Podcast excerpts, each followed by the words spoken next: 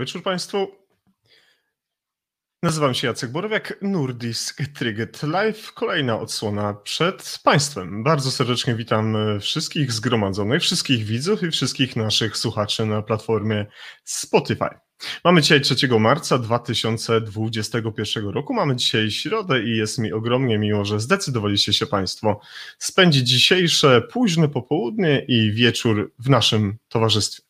Jak zwykle bardzo serdecznie dziękuję wszystkim e, osobom, które mm, udostępniły informacje o naszym dzisiejszym wydarzeniu. Dziękuję, że podały informacje dalej. E, poprzez Państwa aktywność e, mamy możliwość docierania do coraz większej liczby słuchaczy, widzów, co cieszy nas bardzo. Dziękujemy za wszelkie mm, w ostatnim czasie dobre komentarze związane z Nordic Ticket Live. Cieszymy się, że zarówno forma, jak i odbiór mm, wszystkich propozycji spotyka się z Państwa dobrym odbiorem. Tak więc kłaniam się za to nisko i serdecznie Państwa już teraz Pozdrawiam. Dzisiejszy odcinek o bezpieczeństwie za, spowodował to, że zaprosiliśmy bardzo szczególnego gościa i ten gość o bezpieczeństwie w różnych jego odsłonach mógłby mówić godzinami, dniami, tygodniami i pewnie y, lat by y, zabrakło, y, żeby miał zakończyć swoje przemyślenia. Ale dzisiejsze spotkanie ograniczymy, no powiedzmy do dwugodzinnego spotkania. A co? Jak szaleć, to szaleć. Jak wiemy, drodzy Państwo, bezpieczeństwo nie jest dane raz na zawsze. Y, wiele razy o tym słyszeliśmy. Praktycznie każdy z nas z każdego obszaru może mm, czerpać te przemyślenia, że te, te słowa mm, znaczą bardzo wiele. A co tak naprawdę one znaczą? Trudno powiedzieć tak od razu.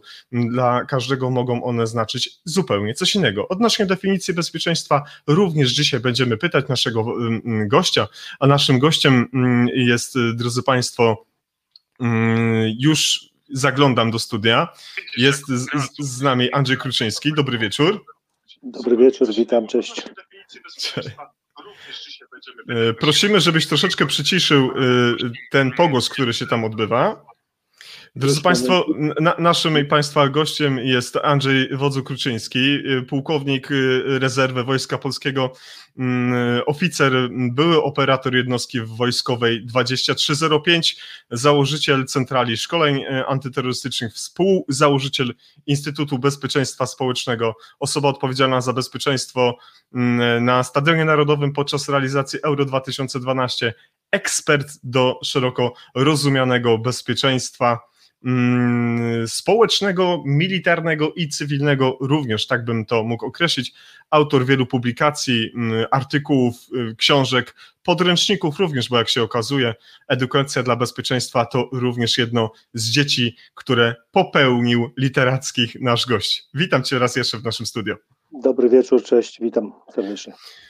Jak się, drogi Andrzeju, miewasz w tych czasach pandemicznych? Jak się czujesz, powiedz mi?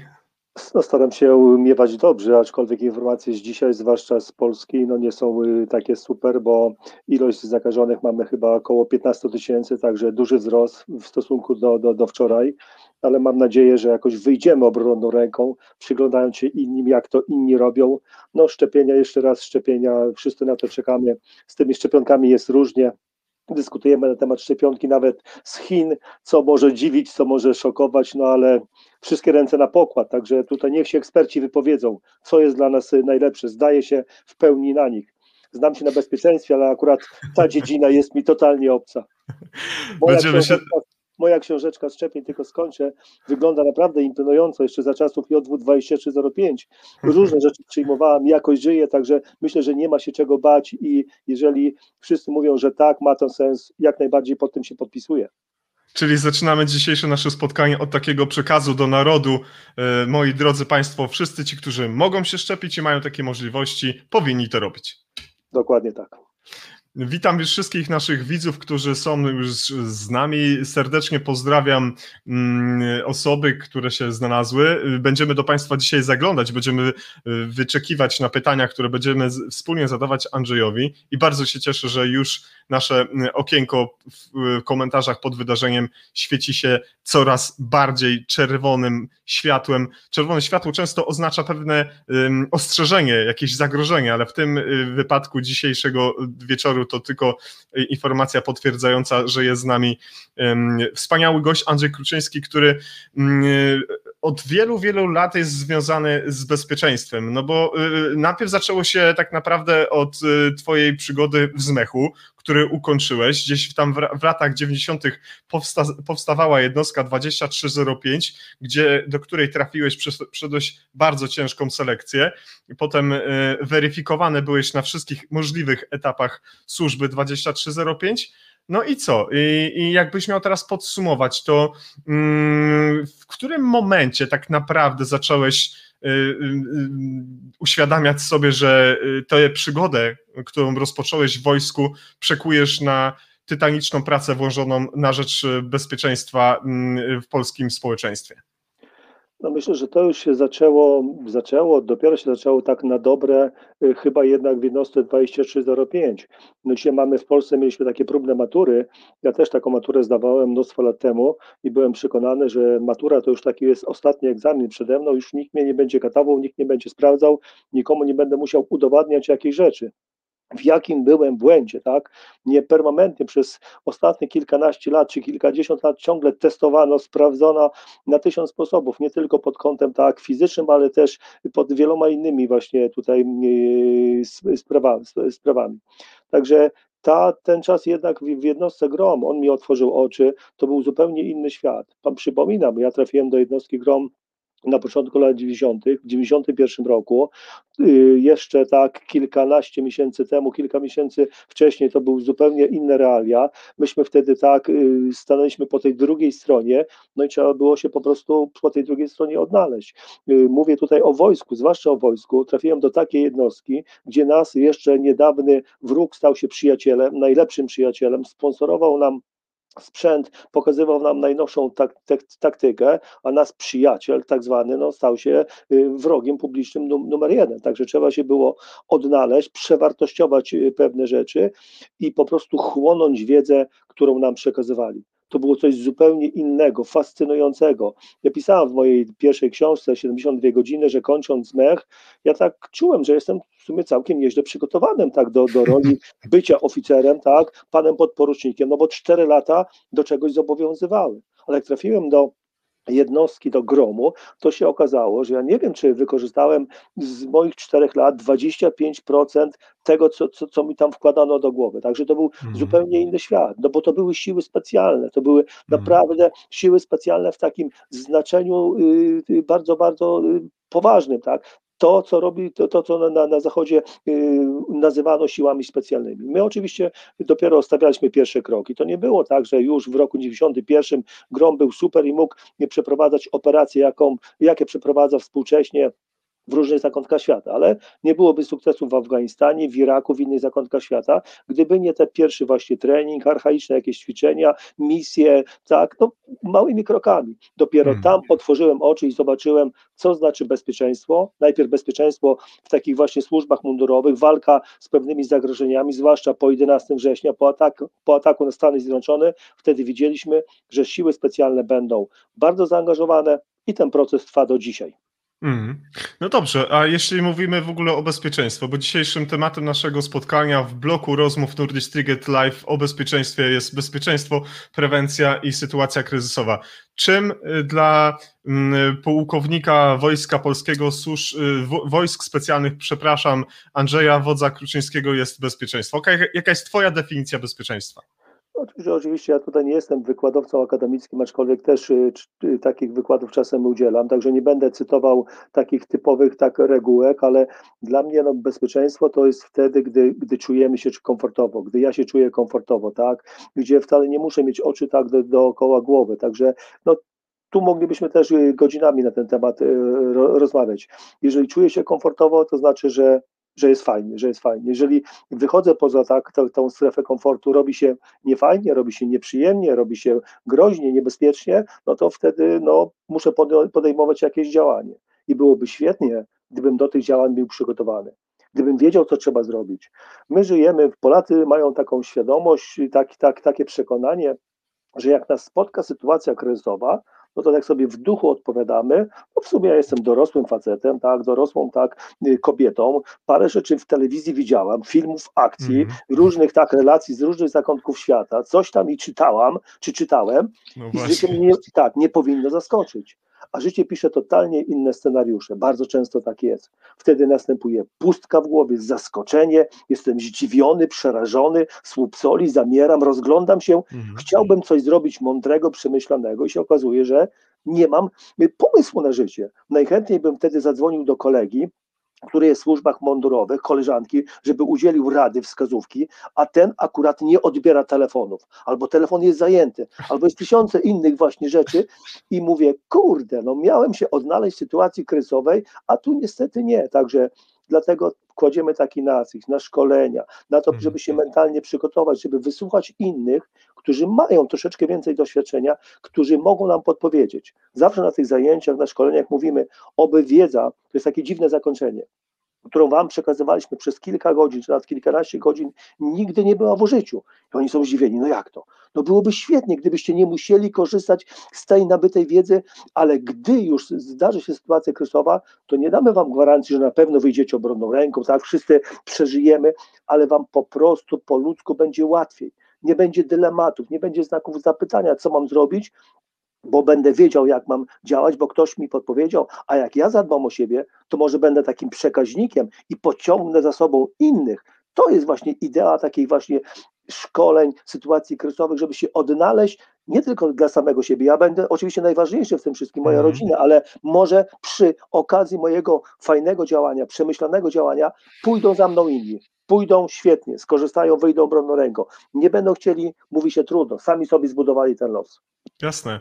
No dobrze, to powiedz mi, Andrzeju, czy zatem y, ci inni to między innymi IBS, ci inni to twoja ekipa z CESAT-u. Jak to się stało, że powstały te dwie bardzo ważne dla ciebie instytucje? Jak to się stało, że zostałeś, y, no w samym IBS-ie jesteś wiceprezesem. CESAT to jest y, instytucja arcyważna w Polsce, jeśli chodzi o prewencję bezpieczeństwa i budowanie naszej świadomości, nie tylko tej militarnej, nie tylko tej paramilitarnej, ale przede wszystkim y, tej y, naszej, cywilnej.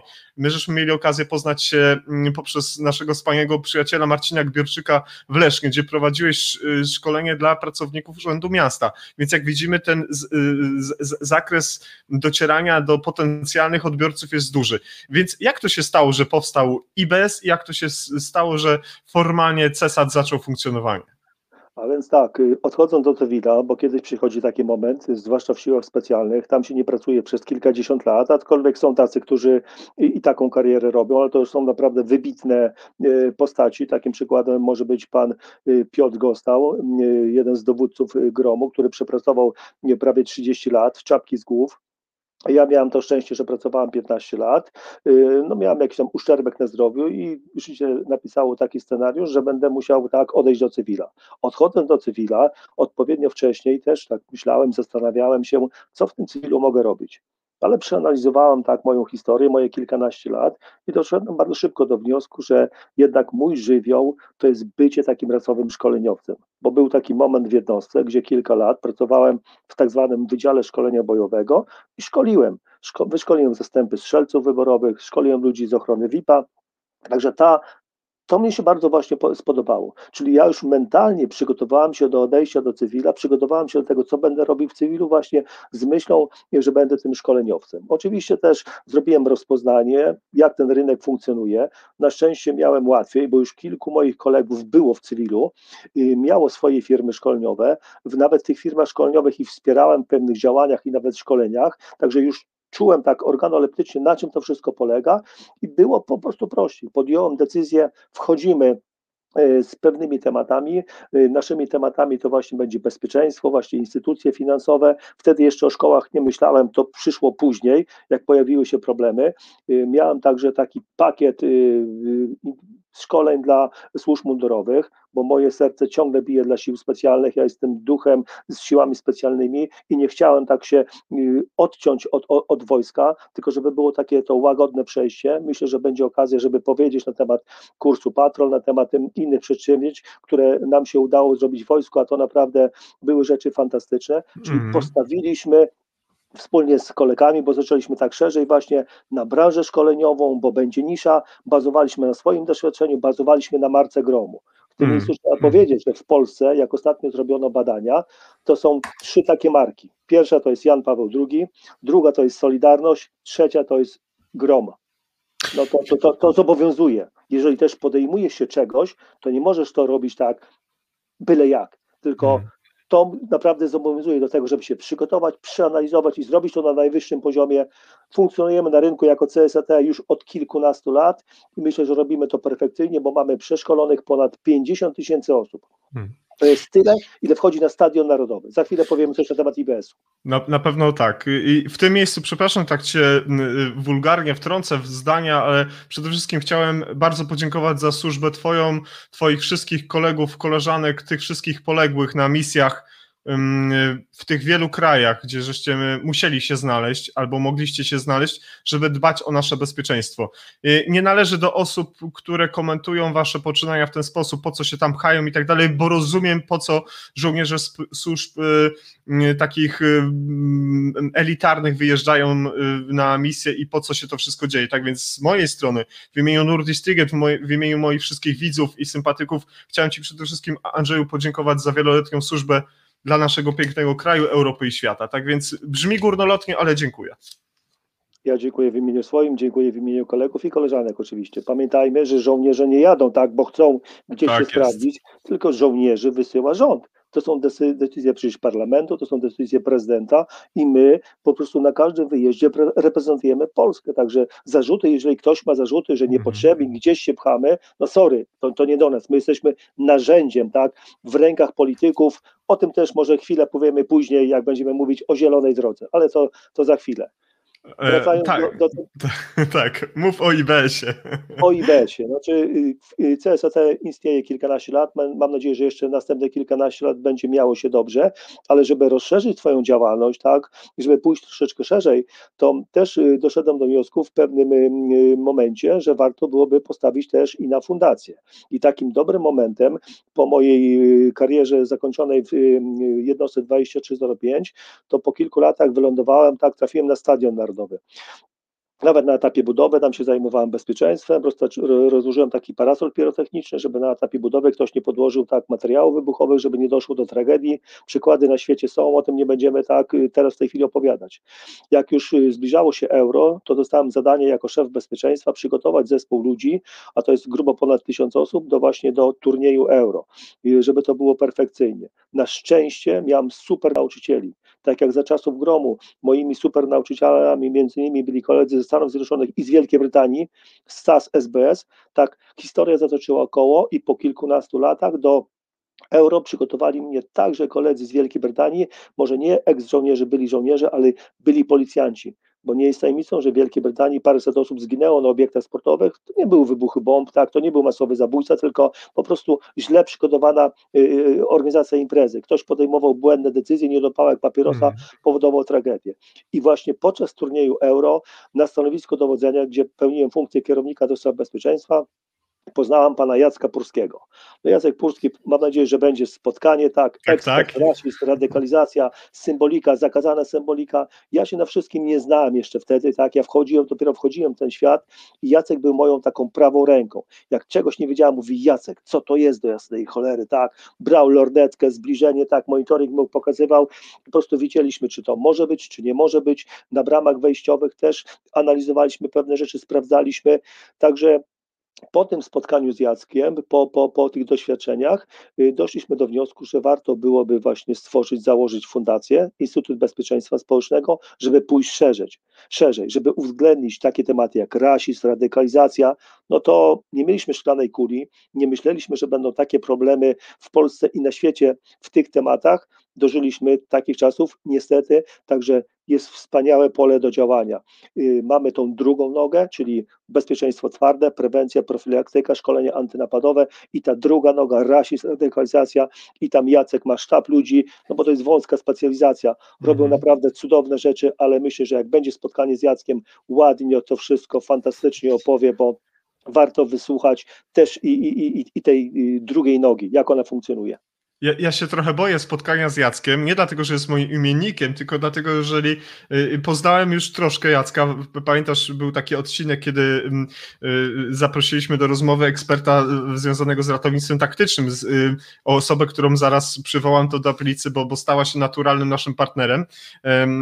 To Jacek w tych kilku minutowym wystąpieniu wraz, wraz z panem Krzysztofem Rydle, Lidlem, przepraszam, zajął mi praktycznie taki czas, że nie byłem w stanie zadać mu pytania, ale jest to tylko dowodem na to, z jaką wielką pasją podchodzicie do swojej pracy i z jakim wielkim zaangażowaniem chcecie przekazać nam te bardzo znaczące kwestie wynikające z waszych ogromnych doświadczeń. I tak, bardzo się cieszę na spotkanie z Jackiem i to spotkanie będzie moderował tak samo jak dzisiaj. Dzisiejszym wydawcą naszego spotkania, pierwszym y, y, oficjalnym wydawcą, tak zwany pracującym na wydawcę jest Michał Czerwiński, którego bardzo serdecznie teraz pozdrawiam. Michał odpo odpowiada merytorycznie za przebieg dzisiejszego spotkania. Michał stworzył scenariusz dzisiejszego wydarzenia.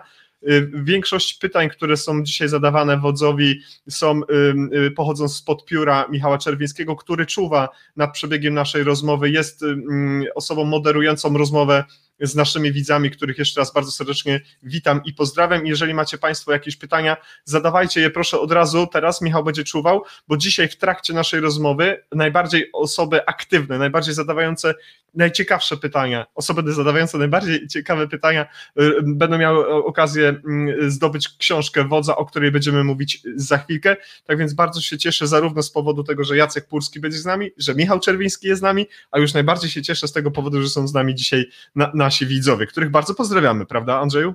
Pozdrawiamy jak najbardziej tak.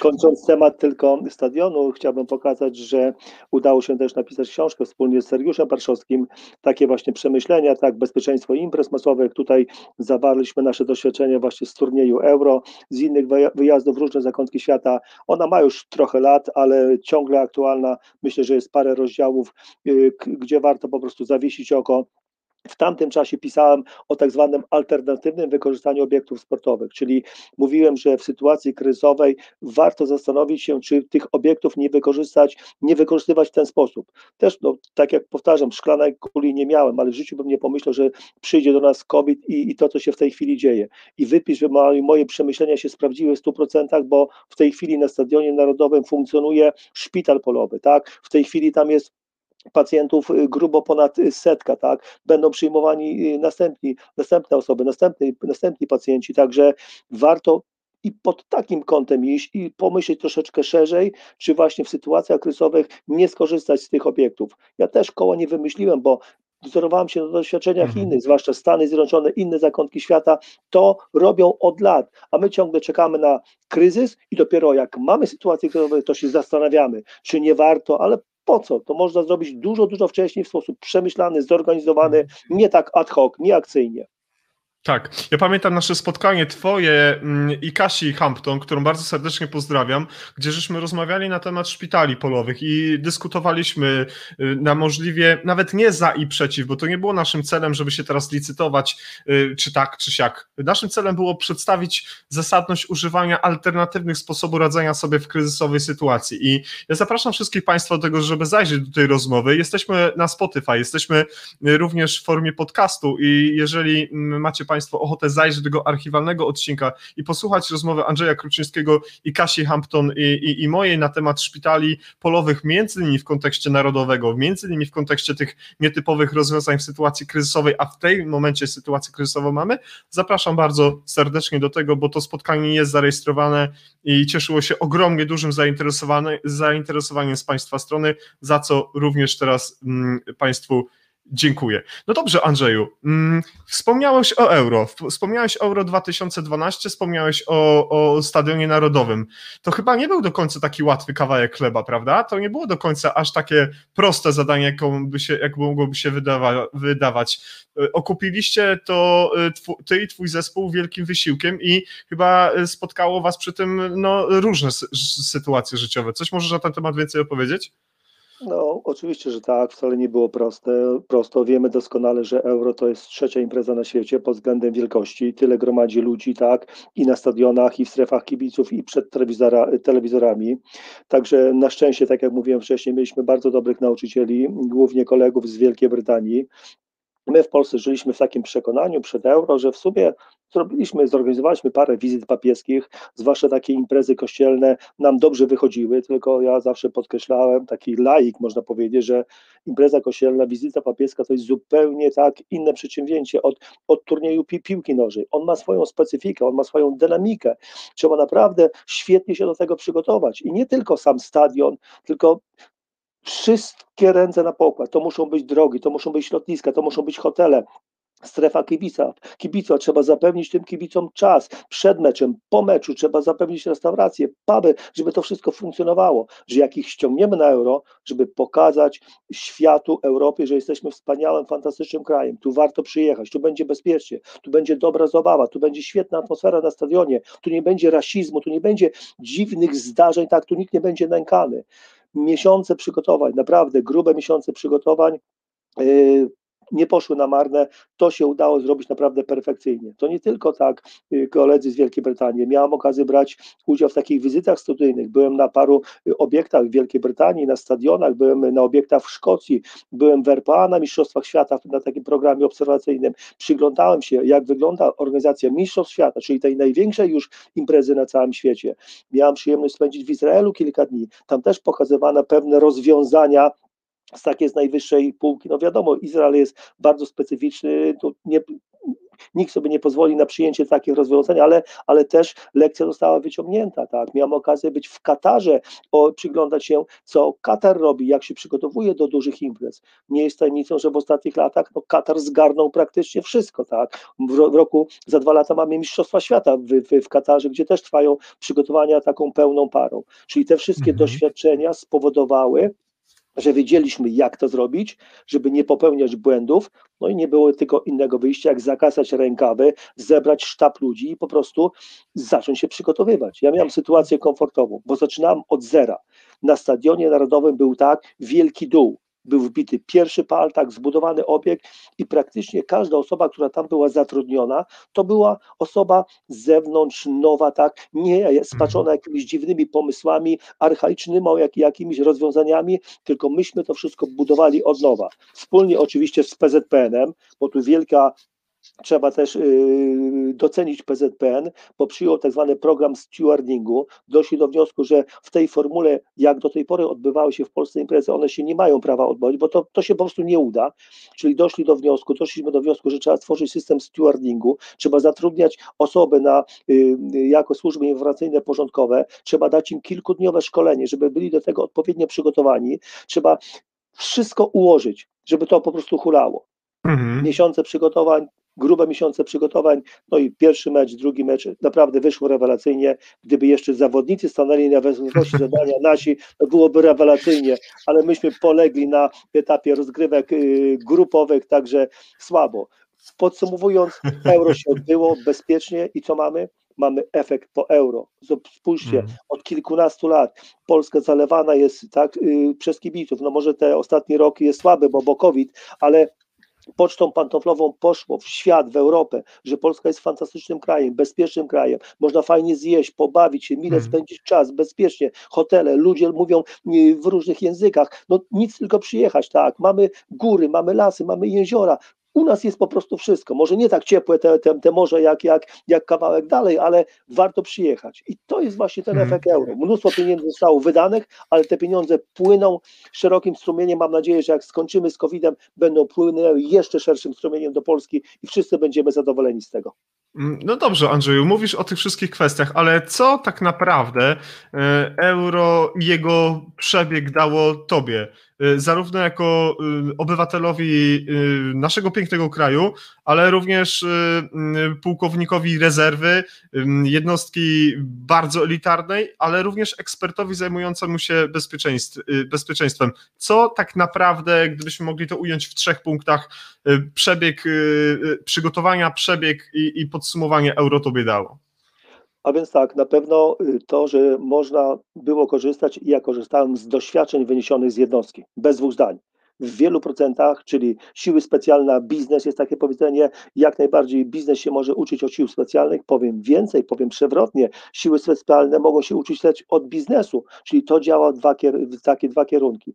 Nowe doświadczenia, tak bezpieczeństwo to jest twór żywy. My musimy o tym pamiętać. To, to zawsze powinno być z tyłu głowy. Te rozwiązania, które były aktualne w roku 2012 za euro, za czasów euro, w dużym procencie już są nieaktualne. Mamy zupełnie inne problemy, tak? I trzeba po prostu stawić im, im czoła, czyli ciągle podnosimy nasze kompetencje, budujemy nowe nową strategię, korzystamy z nowych rozwiązań, z techniki, żeby po prostu odnaleźć się w sytuacji kryzysowej. W pierwszej kolejności, żeby nie dopuścić do tej sytuacji kryzysowej, no i oczywiście radzić sobie, jak ona nastąpi. To, że się zjawi sytuacja kryzysowa, dużo osób dochodzi do wniosku, stało się, płaczemy, załamujemy ręce, tak, modlitwa do nieba, o cudowne, tak, yy, wyjście z, z sytuacji kryzysowej. No nie, w sytuacji kryzysowej ja to przyrównuję do takiego meczu piłki siatkowej, siatkówki Przegraliśmy pierwszego seta, jest drugi set, trzeci set, czwarty, tak, mamy 2-2 i może być jeszcze tiebreak. My w każdym momencie mamy coś do zrobienia, tylko pod warunkiem,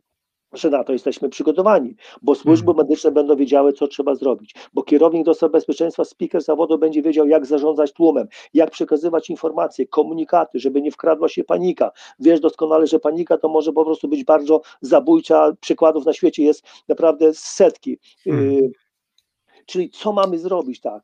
Jak na ten temat odpowiednio wcześniej się nie zastanowimy, tak, nie przelejemy tego na papier, nawet nie przetrenujemy niektórych rzeczy, bo nie wszystko da się przetrenować, bądźmy szczerzy, no to jest więcej jak pewne, że się nie uda. Nawet jak mhm. przetrenujemy, będziemy mieli świetne procedury, będziemy mieli świetny zespół, to też nie znaczy, że się na pewno uda, ale będzie łatwiej w porównaniu do tych nieprzygotowanych. Dajemy sobie szansę, po prostu dajemy sobie szansę. Także ciężka, mozolna praca, trzeba być upartym, trzeba yy, czasem starać się tak, żeby ci prezesi, menedżerowie na tym wyższych y, pozycjach też przekonać ich do, do swoich mhm. racji. Nie ma co się zdarzać pierwszym niepowodzeniem, a prezes mnie opieprzył, odpuszczę sobie. Nie, wiercimy dziurę w brzuchu, tak, bo wiem, bo mam swoje doświadczenia, że to po prostu będzie dobre. Powinniśmy grać do tej samej bramki. Fajnie by było, gdyby tak było w każdym klubie, na każdym tak obiekcie, a niestety ja wiem z praktyki, że przynajmniej za moich czasów bywało z tym różnie. No dobrze, ty i teraz, żeby jakby zamknąć temat Euro 2012 i wszystkiego tego, co się po Euro y, dobrego wydarzyło, bardzo dobrego, bo na podstawie pracy twojej, twojego zespołu, wielu set osób powstało wiele publikacji. Podejrzewam, że nie jedna praca magisterska została popełniona na bazie waszych doświadczeń i też za to tobie dziękuję. Gratuluję wam tego, że stworzyliście nam, osobom, które zajmują się bezpieczeństwem w różnych obszarach albo w, w różny sposób to robimy Nurdic Tiget robi to w sposób bardziej medialny, pokazuje ekspertów, pokazuje sytuację, a są też ludzie, naukowcy, którzy siedzą i badają teraz, czy wszystko to, co zostało tam wykonane, spełniło Wasze oczekiwania. Tak więc chwała Wam za to. Pojawiło się pierwsze pytanie od Pana Tomasza Barszcza. Panie Tomku, serdecznie Pana pozdrawiam i uprzejmie dziękuję, że godził się Pan spędzić z nami dzisiejsze y, środowe, późne popołudnie wieczór. I Pan mm, Tomek pyta, jak Pan widzi realność realizacji Mistrzostw Euro w tym roku? Czy według Pana organizacja stref kibica w miastach ma szansę powodzenia? No tutaj mogą być niestety duże problemy. Ja trzymam kciuki, jestem całym sercem, żeby tak sytuację odmrozić, żeby wpuścić ludzi na stadiony, żeby tworzyć strefy kibica, ale jak będą te problemy, o których mówimy, no to będzie z tym dużo, dużo problemów. Nie jesteśmy Izraelem, nie mamy takiego tak procent osób zaszczepionych, tam są zupełnie inne, inne realia. Także myślę, że jakaś namiastka może być, ale te, te, te czasy, tak jak to było jeszcze sprzed kilkunastu miesięcy, kilku lat, raczej w ciągu najbliższych paru miesięcy nie, nie wrócą. Nawet będzie obawa tak i, i ludzi, żeby wejść w taką strefę, tak, żeby być koło siebie. No strefa wiemy jak to wygląda, tak? Dystans jest, jest bardzo bliski. Trudno zorganizować strefę i zachować dystans społeczny. Ja tylko wrócę Mhm. na chwilę do Mistrzostw Świata w RPA, jak miałam okazję być, to Mhm. tam były te strefy kibica robione dla kilkudziesięciu tysięcy ludzi. I możecie Państwo wierzyć lub nie, ale w tych strefach kibica było dosłownie po kilkanaście osób, po kilkadziesiąt osób i to takich naciąganych na siłę, przywożonych. No, one powstały, bo musiały powstać, bo był taki wymóg, ale no, te Mistrzostwa Świata w RPA, tak jak powiedziałem, byłem tam, ale bardziej obserwowałem to i co się nauczyłem, jak można spieprzyć imprezę po prostu naprawdę ś- świetną. Także dużo błędów, czyli tych błędów już nie, nie, nie, nie, nie powielaliśmy w Polsce. Także Mhm. raczej ta, taką wizję widzę. Eksperci w tamtym roku mówili wyraźnie, że te imprezy, eventy, koncerty wruszą w- na koniec y, czwartego, trzeciego kwartału tego roku. Może, mówili to w tamtym roku. Wszyscy mówili, nie, niemożliwe, kwestia dwóch, trzech miesięcy, tak, wrócimy do, do pewnych standardów. Widzimy, jak sytuacja, ile trwa i jeszcze światła w tunelu niestety nie widać, zwłaszcza w Polsce. Nikt nie No zaryzykuje na tego Mhm. typu działania. Myślę, że ten rok, bo za chwilkę dokładnie 12 marca będzie ten czas, przynajmniej w Norwegii ten lockdown został wprowadzony, tak więc dobijamy do okrągłego roku. Y, To pokazało bardzo wiele sytuacji, z, których, y, z którymi nie mogliśmy się wcześniej mierzyć, ale z pewnością no, nauczyło nas to bardzo wiele dobrego i z pewnością też nie jedna praca zostanie na ten temat napisana i nie jedne o, ym, podsumowanie naszych działań zostanie też wykonane. No dobrze, Andrzeju, y, ale wracając do przygotowań, wracając do tego wszystkiego, co każdy y, ekspert, czy każdy specjalista, operator, mm, ratownik, osoba zajmująca się pewnymi za- zagadnieniami musi zrobić, musi się szkolić, musi ćwiczyć, musi wykonywać y, taką bardzo mocną organiczną pracę wynikającą z, mm, no, z merytorycznego i fachowego przekonania. Mało kto wie w Polsce, bardzo mało osób o tym wie, wie o tym z pewnością Michał Czerwiński, wie o tym pewnie Jacek Purski i paru zainteresowanych, a nie, niewiele osób o tym wie, że miałeś mega ogromny wkład w inicjatywy takie jak kurs taktyczno-wytrzymałościowy Patrol oraz pierwsze w, w, w Polsce kursy um, Survival Evasion Resistant Escape. Co to są za kursy, dlaczego one były takie ważne i jak je możemy teraz przenieść do warunków y, sytuacji kryzysowej, jaka może nas spotkać w dnia y, każdego, codziennego. Więc tak jak wspominałem wcześniej, CSAT miała taką wizję, Centrala Szkolenia T, żeby też y, pewien pakiet informacji szkoleń przeznaczyć właśnie dla służb mundurowych. To były tak zwane projekty specjalne i takim pierwszym projektem specjalnym, który realizowaliśmy już w roku 2007, bo w tym roku po, powstał pierwszy taki zamysł kursu Patrol. Y, między innymi pomysłodawcą tego kursu Patrol był mój serdeczny przyjaciel, pułkownik Łysek w dowództwie wojsk lądowych pan też pułkownik Niekrasz, doszli do wniosku, że warto byłoby zrobić takie super szkolenie, kilkutygodniowe szko szkolenie w oparciu o, tak jak to ma miejsce w Stanach Zjednoczonych, kurs taki ala zielonych beretów. Także super pomysł. To, że zdobyli na to, na to pieniądze, następne też wielkie ukłony pod, pod, pod ich kątem. My, jako firma szkoleniowa, zgłosiliśmy się do tego po prostu projektu przedstawiając kadrę instruktorską, a kadra instruktorska była po prostu najwyższego szczebla. Bazowaliśmy na osobach z jednostki GROM. Pokazałem tak kilka osób, między innymi pokazałem, że wśród naszych instruktorów będzie pan Karol, tak, komisarczyk, to jest pierwszy człowiek w Polsce, który kończył kurs Zielonych Beretów, z tym legendarnym właśnie kursem, tak, SERE. Pan Wiesław Legandowski, szkoleniowiec terasowy z jednostki też 2305, kolega Erwin, który też nas wspierał, żołnierz gromu, jak zobaczyli naszą kadrą instruktorską, którą wystawiliśmy właśnie do pomocy przy organizacji tego kursu, no to po prostu panowie zaniemowili. Także pojechaliśmy na właśnie pierwszy patrol, no wspaniałe po prostu rzeczy, kilka tygodni, różne ćwiczenia, od, zaczynało się to wszystko od oczywiście selekcji, Później szkolenie w górach, sprawy wysokościowe, działania na śmigłowcach, taktyka tak zwana zielona, taktyka czarna, ośrodek zorganizowany. No, tylko po prostu ćwiczyć, ćwiczyć, jeszcze raz ćwiczyć. Przy powiedzmy takim pierwszym podejściu, gdzie, gdzie startowało ponad setkę osób, to taki kurs kończyło około 25%, także wysiłek był naprawdę przeogromny, ale to była taka nobilitacja, bo po zakończeniu kursu, powtarzam, nie dwudniowego, nie tygodniowego, kilkutygodniowego taka osoba dostawała tak naszywkę patron. Także no myślę, że z chlubą, z dumą taką naszywkę noszą. Pierwszy kurs był zorganizowany praktycznie dla osób, oficerów, dla podporuczników, a później to zostało tak rozszerzono, podoficerowie też na ten kursy mogli być kierowani. Także mam satysfakcję naprawdę wielką i moi koledzy, że wiem, że do gromu kilka osób z naszywką patrol się dostało. Pozostali zaszczepieni, tak, zostali zmotywowani do pracy, kontakt z nami, myśmy pokazali im, że rzeczywiście to był pierwszy krok, zrobili pierwszy krok, żeby się starali po prostu dalej, bo to byli też pasjonaci, to byli pasjonaci, także te kursy odbywają się do dzisiaj, yy, to robi tak Poznań. My już tam oczywiście nie, nie, nie, nie bierzemy w tym udziału, bo już sami się po prostu wyszkolili, mają swoją kadrę i sobie naprawdę świetnie radzą. Kurs SER, o którym mówiłem, też się pojawił na rynku polskim, coś takiego dziwnego, niespotykanego na wzór amerykański i też byliśmy pierwszą firmą szkoleniową, która tam zaistniała, która prowadziła te zajęcie z prostego powodu bo mieliśmy Karola Komisarczyka, pierwszego tak zielonego, zielony beret, który był po takim kursie. Lepszego instruktora nie hmm. można było sobie wymarzyć, tak, można było ściągnąć za granicę, a my mieliśmy go po prostu u siebie. Był w cywilu, te rzeczy oczywiście realizował właśnie przy pomocy Wies,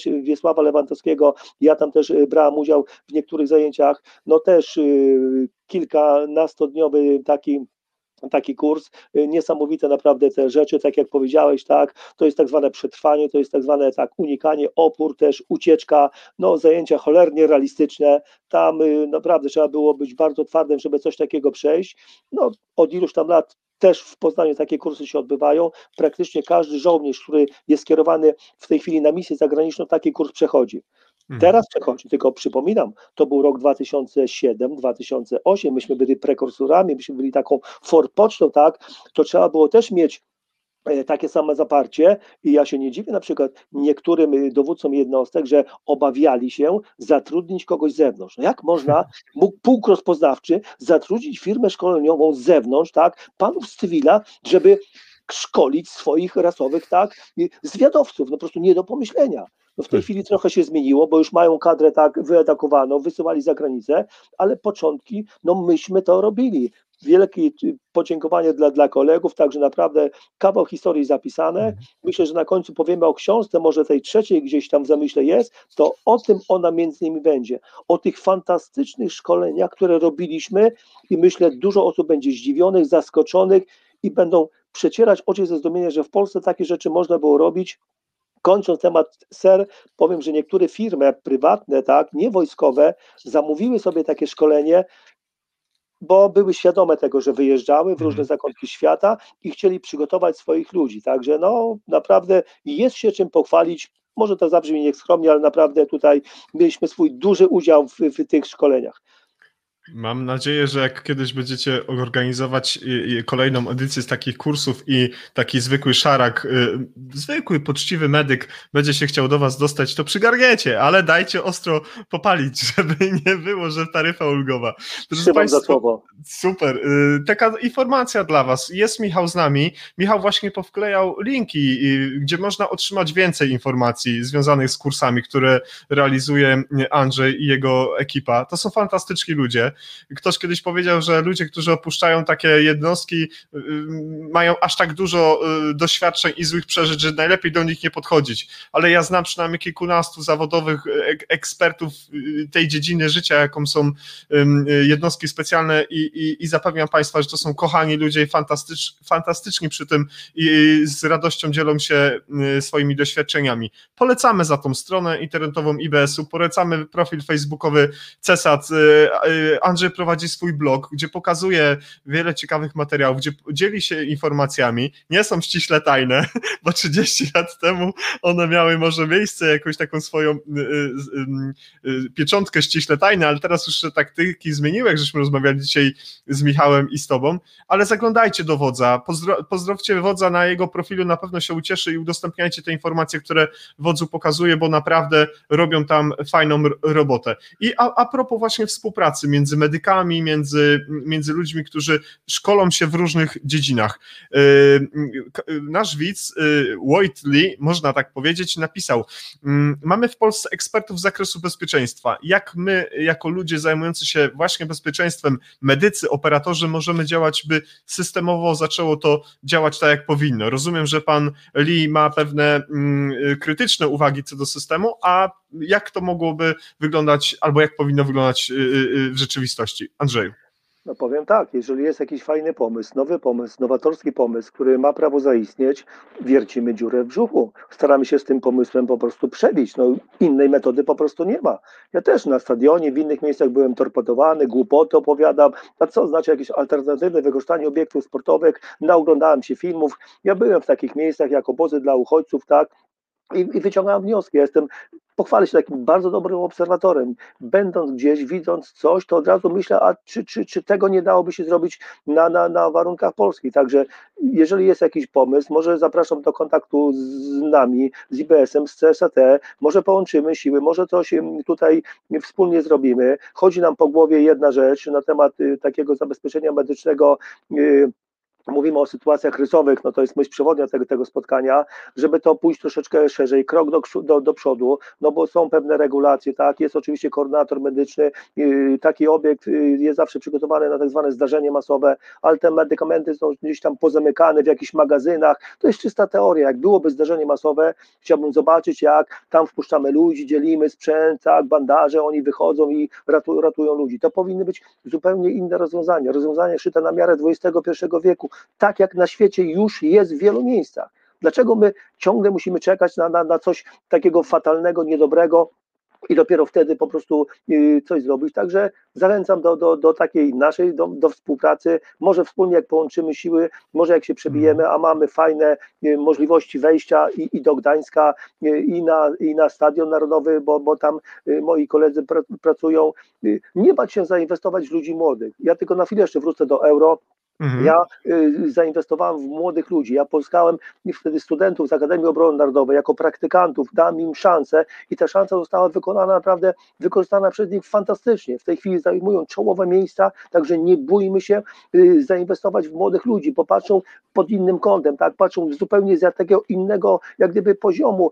Warto, żeby był taki miks, tak, i troszeczkę doświadczeni i nawet może niedoświadczeni, dajmy mhm. po prostu im, im szansę. Nie bójmy się nowych pomysłów po prostu, bo bezpieczeństwo to jest twór żywy. Jak będziemy czekać na wytyczne, jak przyjdą z ministerstwa, z jakiegoś mhm. urzędu, no to nie muszę tobie mówić tak, jak to się może po prostu skończyć. Mam inicjatywę, mam pomysł, jestem po prostu tak przebojowy, bombarduję tym pomysłem. Uda się dobrze, nie mówi się trudno, przynajmniej będę miał satysfakcję, że próbowałem, a nie y, tak y, zostanę z tym pomysłem ja i mój pomysł. Hmm. Zapraszamy też do Nurystryget. Zawsze można usiąść po drugiej stronie i o swoich pomysłach ciekawych opowiadać i może zaszczepić w kimś taką chęć robienia takich ciekawostek. Po, pojawiło się pytanie od pana Pawła Czeplika, którego również serdecznie pozdrawiam. Pan Paweł za, zadał pytanie odnośnie kursów, o których mówiliśmy y, przed chwilą dosłownie. Czy takie kursy szkolenia może przyjść zwykły Kowalski bez specjalnego przygotowania, czy jest jakaś y, specjalna selekcja, Andrzeju? No nie, no takie kursy no raczej nie rodzimy dla osób takich indywidualnych, bo to po prostu by nie udźwignęli finansowo takiego jak gdyby tematu, tylko robimy takie kursy dla, yy, dla, dla yy, grup zorganizowanych. Pozdrawiam pana, pana Pawła, yy, super, że się Paweł odezwałeś, tak. Jak widzimy alborysta, no patrzę zawsze z podziwem, co on na tych drzewach wyczynia i jak po prostu bezpiecznie tam, tam po prostu działa, także no czap, czapki z głów po, po, pod kątem tej, tej pracy, ale zawsze też y, mam takie pytanie od osób cywilnych, ale czy moglibyśmy dołączeni być do grupy? No tu jest też następny problem, do grupy raczej są hermetyczne i nie są tak, takie otwarte, żeby wpuścić kogoś z zewnątrz, no bo, bo, bo jakieś tam dziwne są podejrzenia, także w tej chwili raczej grupy zorganizowane, jakby się zebrało kilka osób, jesteśmy jak najbardziej taki kurs stworzyć, uaktywnić. Wiemy, że to jest wielkie wyzwanie logistyczne, mm, bo to mm. nie jest sala wygładowa, to nie jest prezentacja, to nie jest pogadanka, tylko no tutaj trzeba naprawdę zakasać rękawy i kilkadziesiąt godzin spełnić w takim terenie i poświęcić dużo czasu na przygotowanie y, takie, tego kursu, żeby on miał rzeczywiście ręce i nogi. Panie Pawle, bardzo dziękujemy za Pańskie pytanie i pojawiło się podziękowanie od Pana Wojta Lee. Dziękuję za odpowiedź oraz z pewnością się do Was odezwę do CESAT. Panie Lee, serdecznie Pana pozdrawiamy i, dziękujemy, że, że, no, że odezwał się Pan dzisiaj do nas, że jest Pan z nami, jest Pan z Nordic Ticket, że jest Pan z Andrzejem Kruczyńskim i, i, i dobrze się przy tym wszystkim bawimy. I prawda? Tak myślę przynajmniej. Dokładnie tak. Czekamy na sygnał. Czekamy na sygnał. Dobrze. Rozmowa nic nie kosztuje. Zawsze możemy porozmawiać. Tak jest. Y, y, teraz mm, tak bym chciał mm, właśnie mm, cofnąć się do, jeżeli dobrze pamiętam, 2008, 2009 rok. Powstaje przedmiot, powstają zagadnienia z edukacji dla bezpieczeństwa. Zajmujesz się dydaktyką również w ten sposób, że piszesz publikacje, piszesz y, artykuły, popełniasz konkretne rozdziały książek, które służą. Właśnie podręcznik edukacji dla bezpieczeństwa, coś o ten, na ten temat, Andrzeju, chciałbym, żebyś nam powiedział. A więc tak, ja zostałem też zainspirowany, bo ważne, żeby też człowiek był inspirowany przez naszą taką moją znajomą, panią Barbarę Boniek z Bydgoszczy, która jest takim rasowym właśnie medykiem y, i też y, zaszczepiła mnie tematem, że warto byłoby po prostu zakasać rękawy i stworzyć taki podręcznik z EDB, EDB, Edukacja dla Bezpieczeństwa, były takie wytyczne ministerstwa. Jak sama nazwa wskazuje, połowa tego podnośnika to jest takie bezpieczeństwo, prewencja, profilaktyka, co robić w odpowiednim tak yy, miejscu, czasie, w zależności od wieku dzieci, bo te podręczniki są różne. Myśmy napisali kilka podręczników dla szkół podstawowych, ponadpodstawowych, czyli technika licea i ponadpodstawowych, tak zwana tak, szkoła branżowa.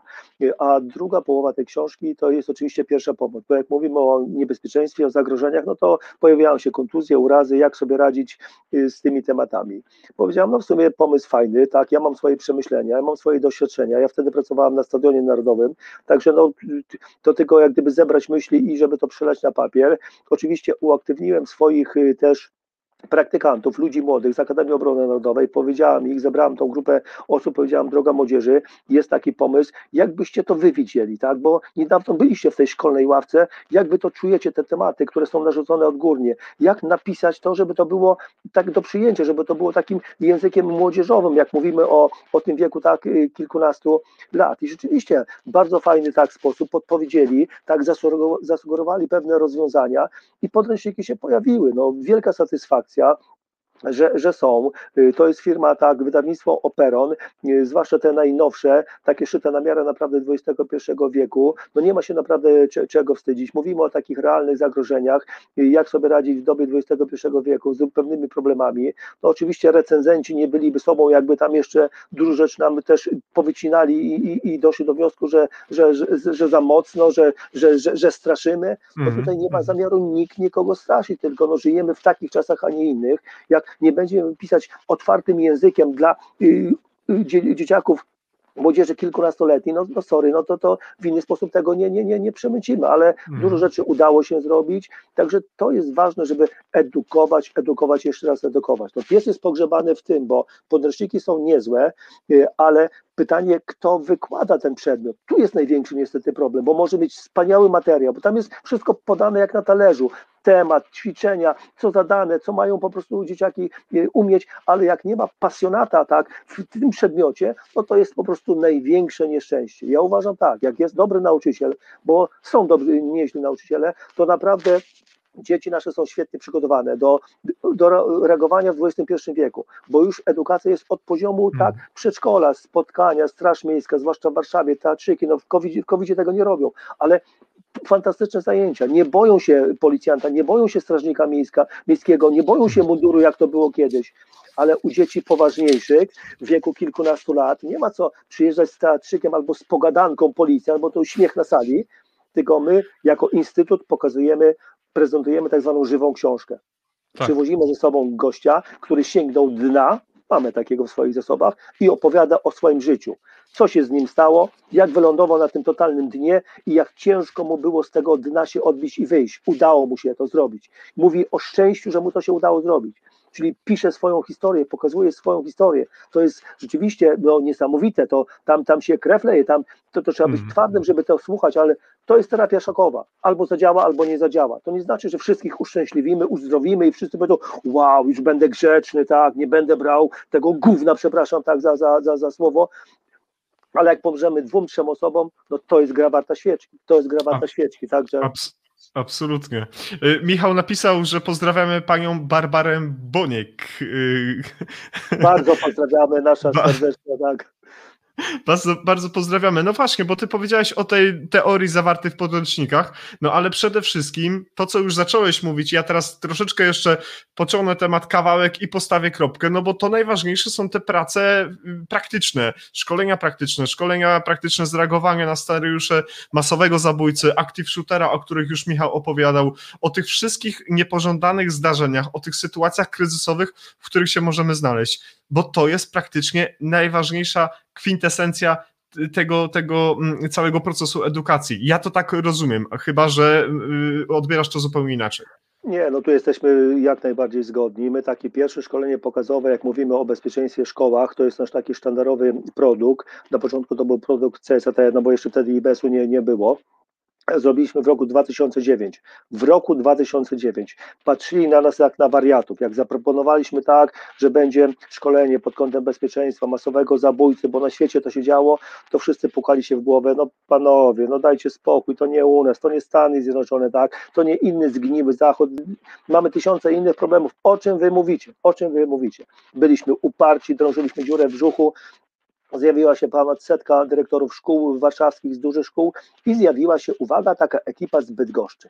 Zarządzanie kredytowe, Straż Miejska, siedzieli z boczku, przysłuchiwali się temu wszystkiemu pokazom, bo to był też praktyczny po- pokaz, takie ćwiczenia dy- dynamiczne i po całym y, właśnie tym szkoleniu podeszli do nas i powiedzieli, panowie, my myślimy o podobnej rzeczy, my mamy podobny program, połączymy siły i stworzymy wspólnie coś. I rzeczywiście to zrobiliśmy, połączyliśmy siły i zrobiliśmy taki program, tak, bezpieczny w szkole, wspaniałe rzeczy, Hmm. tak jak mówię, z uporem maniaka, to robimy od już kilkunastu lat. To się rozlewa na całą Polskę, yy, to się rozlewa na uniwersytety, tak, yy, warszawskie, Politechnika Warszawską, jesteśmy obecni na uczelniach wyższych, także trzeba czasem, tak jak mówię, podjąć ryzyko, ale musi być praktyka, bo jeżeli będą tylko suche definicje, suche stwierdzenia, tak, będą jakaś namiastka procedur, to, to, to się nie uda. Ja jestem praktykiem, bo ja mam trójkę dzieci. Ja mam córkę, która w tej chwili jest studentką, pierwszy rok studiuje zdalnie, no załamana, no, nie może po prostu tak y, y, doczekać się, kiedy będzie taki prawdziwy kontakt, życie studenckie, wiadomo, że ma swoją specyfikę. Mam syna, który jest w liceum y, i mam, uwaga, maluszka, który jest w trzeciej klasie szkoły podstawowej, także y, ogrom wiedzy. Jak czasem Gratu- pytam ich, dziękuję, karta dużej rodziny, wiesz, No tak, tak. no, jak pytam ich o realia, jeszcze jak chodzili do szkoły, no to też y, córka mówiła, tato, jeszcze jak chodziła do, y, do szkoły ponadpodstawowej, czyli gimnazjum, jeszcze były gimnazja, mówi, jutro będzie u nas tak y, ewakuacja, bo będziemy ćwiczyć zagrożenie pożarowe. Mówi, dobra, to wrócisz jutro, opowiesz. Mówi, tata, no jak to było? Mówi, no pani mówiła, żebyśmy w ogóle nie szli do, do y, y, szatni, tylko żebyśmy od razu ubrani weszli do klasy, nawet nie wyciągali zeszytu, bo za chwilę będzie dzwonek i wyjdziemy sobie na punkt zbiórki po ewakuacji. Ale mówi, tata, to jeszcze nic, byli lepsi, mówi, dwie klasy, to nawet nie wchodzili do szkoły, tylko od razu poszli na punkt zbiórki po ewakuacji, Tak. pani doszła do wniosku, po cholerę będą wchodzić do szkoły, jak za chwilę będą musieli wychodzić ze szkoły. Odklepano wielki sukces, rewelacyjny czas, tam 12 minut, mistrzostwo świata, pani dyrektor odhaczyła, tak, trening się odbył raz do roku, jak mamy coś takiego robić, nie róbmy to w ogóle, także Jasne. trenujemy praktycznie, bo innej metody nie ma. Oczywiście jest różnica między szkołą podstawową, tam nie ma wydawania poleceń, tam nie ma komend, tam jest na zasadzie zabawy, tak, pani przedszkolanka w klasie 1, 2, 3 mówi. Inna narracja. Inna narracja, wilk, schowajmy się, to jest Mhm. To jest umiejętność tych pań. Dzieciaków, które są starsze, można pokusić się o, o inne zarządzanie. Oczywiście Absolutnie. bazujemy wtedy na y, tym, powiedzmy, prymus też może nie udźwignąć całego tego ciężaru, trzeba będzie pomagać prymusce, ale ten taki najbardziej zaprawiony w boju, taki upierdliwy na co dzień uczeń, z którym jest najwięcej problemów, to na niego trzeba postawić w sytuacji kryzysowej. Ten nieformalny lider, ale to nauczyciel ma wiedzieć, kogo wysyłamy tak na wielki konkurs tak z gramatyki to, to, to prymusa, a w sytuacji kryzysowej stawiamy na kogoś zupełnie innego. Także wszyscy są do wykorzystania tylko w odpowiednim czasie, w odpowiedni sposób. Wiedza nauczyciela tak i jego doświadczenie jest tutaj bezcenne. I tutaj by się y, chciało powiedzieć jedną z Twoich y, cytatów albo takich życiowych powiedzeń, że wszyscy jesteśmy zasobem AT, prawda? Każdy może być zasobem AT, to bardziej tak powiedzenie Krzyśka Lidla, tak, z, z kolegium Civitas, ale jak najbardziej tak. Mm. Moje takie powiedzenie, do, o które się domagał właśnie y, Michał, to jest szczepionka. Tak jest. też zawsze tak, że to musiało paść dzisiaj. Dzisiaj musiało. Tak, Uwaga, jak, 59 minuta spotkania, tak, padło hasło szczepionka. Jak jest uczciwy trening, jak są, rzeczywiście ćwiczymy pewne rzeczy praktycznie, bardzo często pracujemy z kamerą, udziela się adrenalina, emocje, tak. to wszystko nagrywamy, tak, i gdyby nas ta sytuacja gdzieś kiedyś spotkała, odpukać oby nigdy nie, to po hmm. prostu jest łatwiej, bo jesteśmy po szczepionce, tak? Jesteśmy przygotowani na tego typu sytuacji. Będzie ja, prościej. Tak? Ja jestem po szczepionce, będzie łatwiej, tak. potwierdzam.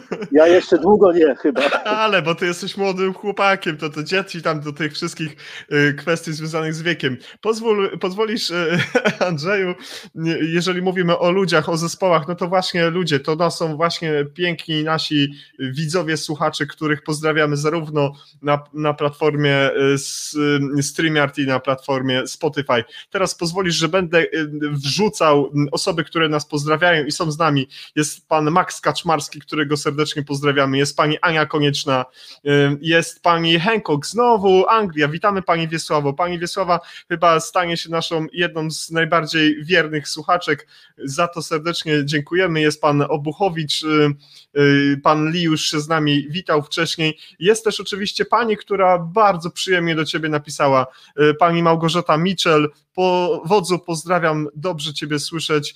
Y, Miło bardzo się cieszę, że jesteście Państwo e, dzisiaj z nami. No i jest z nami osoba, która mm, mam nadzieję, że może w przyszłości również będzie naszym gościem, chociaż wiem, że mm, Rafał jest bardzo zajętą osobą i zadał bardzo długie pytanie. To pytanie mm, przeczytam e, dla naszych słuchaczy na Spotify, więc na chwilkę, Andrzeju, przykryjemy Cię tym pytaniem, bo rzeczywiście okay. pytanie jest dosyć długie.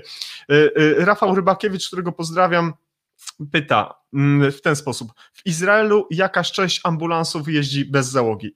To oznacza w praktyce, że w przypadku zdarzenia masowego kierowca otwiera drzwi i przechodnie zupełnie przypadkowi zaczynają podejmować sprzęt i wchodzi płynnie do akcji ratowniczej. 30% społeczeństwa jest przeszkolone na poziomie e, paramedyk, 70% na poziomie polskiego, polskiej kwalifikowanej pierwszej pomocy. Czy to jest coś, z czego powinniśmy czerpać takie przykłady? To jest pytanie od Andrzeja, który, od Rafała, którego bardzo serdecznie pozdrawiam. No, bardzo fajne pytanie, ciekawe stwierdzenie. Ja znam realia tak y, Izraela. Y, to jest zupełnie inny świat, także my nie przerównujmy się tak. To, to jest strefa wojny, tam, tam na, na porządku dziennym są tego typu sytuacje i naprawdę doświadczyli mnóstwo nieszczęścia. Tam się krew leje bardzo często na ulicy. Oni muszą być przygotowani do reagowania w tego typu sytuacjach. Myślę, że do rozwiązań y, izraelskich my się nie zbliżymy w żaden po prostu sposób i nie jest to naszą intencją, ale powinniśmy zrobić to, co w Polsce można zrobić, tak?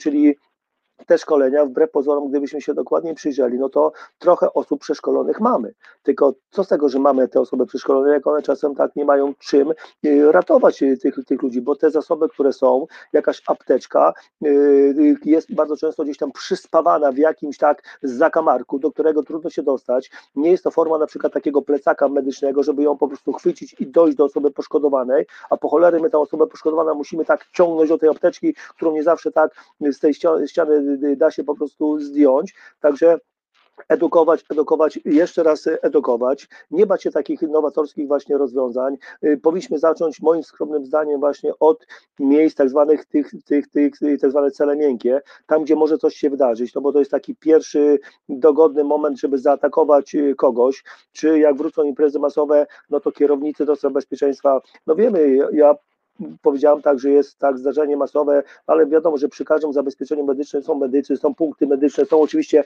patrole medyczne za, wyposażone w plecaki, ale to jest y, może być za mało przy takim naprawdę poważnym zdarzeniu masowym, czyli bardziej skoncentrować się na tych miejscach, gdzie teoretycznie i praktycznie może coś się wyda wydarzyć, przygotować ludzi, bo tam gro osób jest już przygotowanych, tylko trzeba po prostu dać im pewne wytyczne, może zorganizować jakiś trening, może zorganizować ze 3-4 takie y, sytuacje y, kryzysowe, zatrudnić tak zwaną podgrywkę, zobaczyć jak nam to wychodzi, tak jak mamy kilkaset osób, to da się zrobić. Tak takie rzeczy robiliśmy na stadionie. Y, tylko tak mówię, analiza, tak, obserwacja, wyciągamy wnioski. Izrael ma swoje rozwiązania, ale my Izraelem nigdy nie będziemy tak i, i, i myślę, że, że dobrze, bo, bo tam są zupełnie in, inne, inne realia i to po mhm. prostu kosztuje. Pamiętajmy też o tym, to wszystko też kosztuje.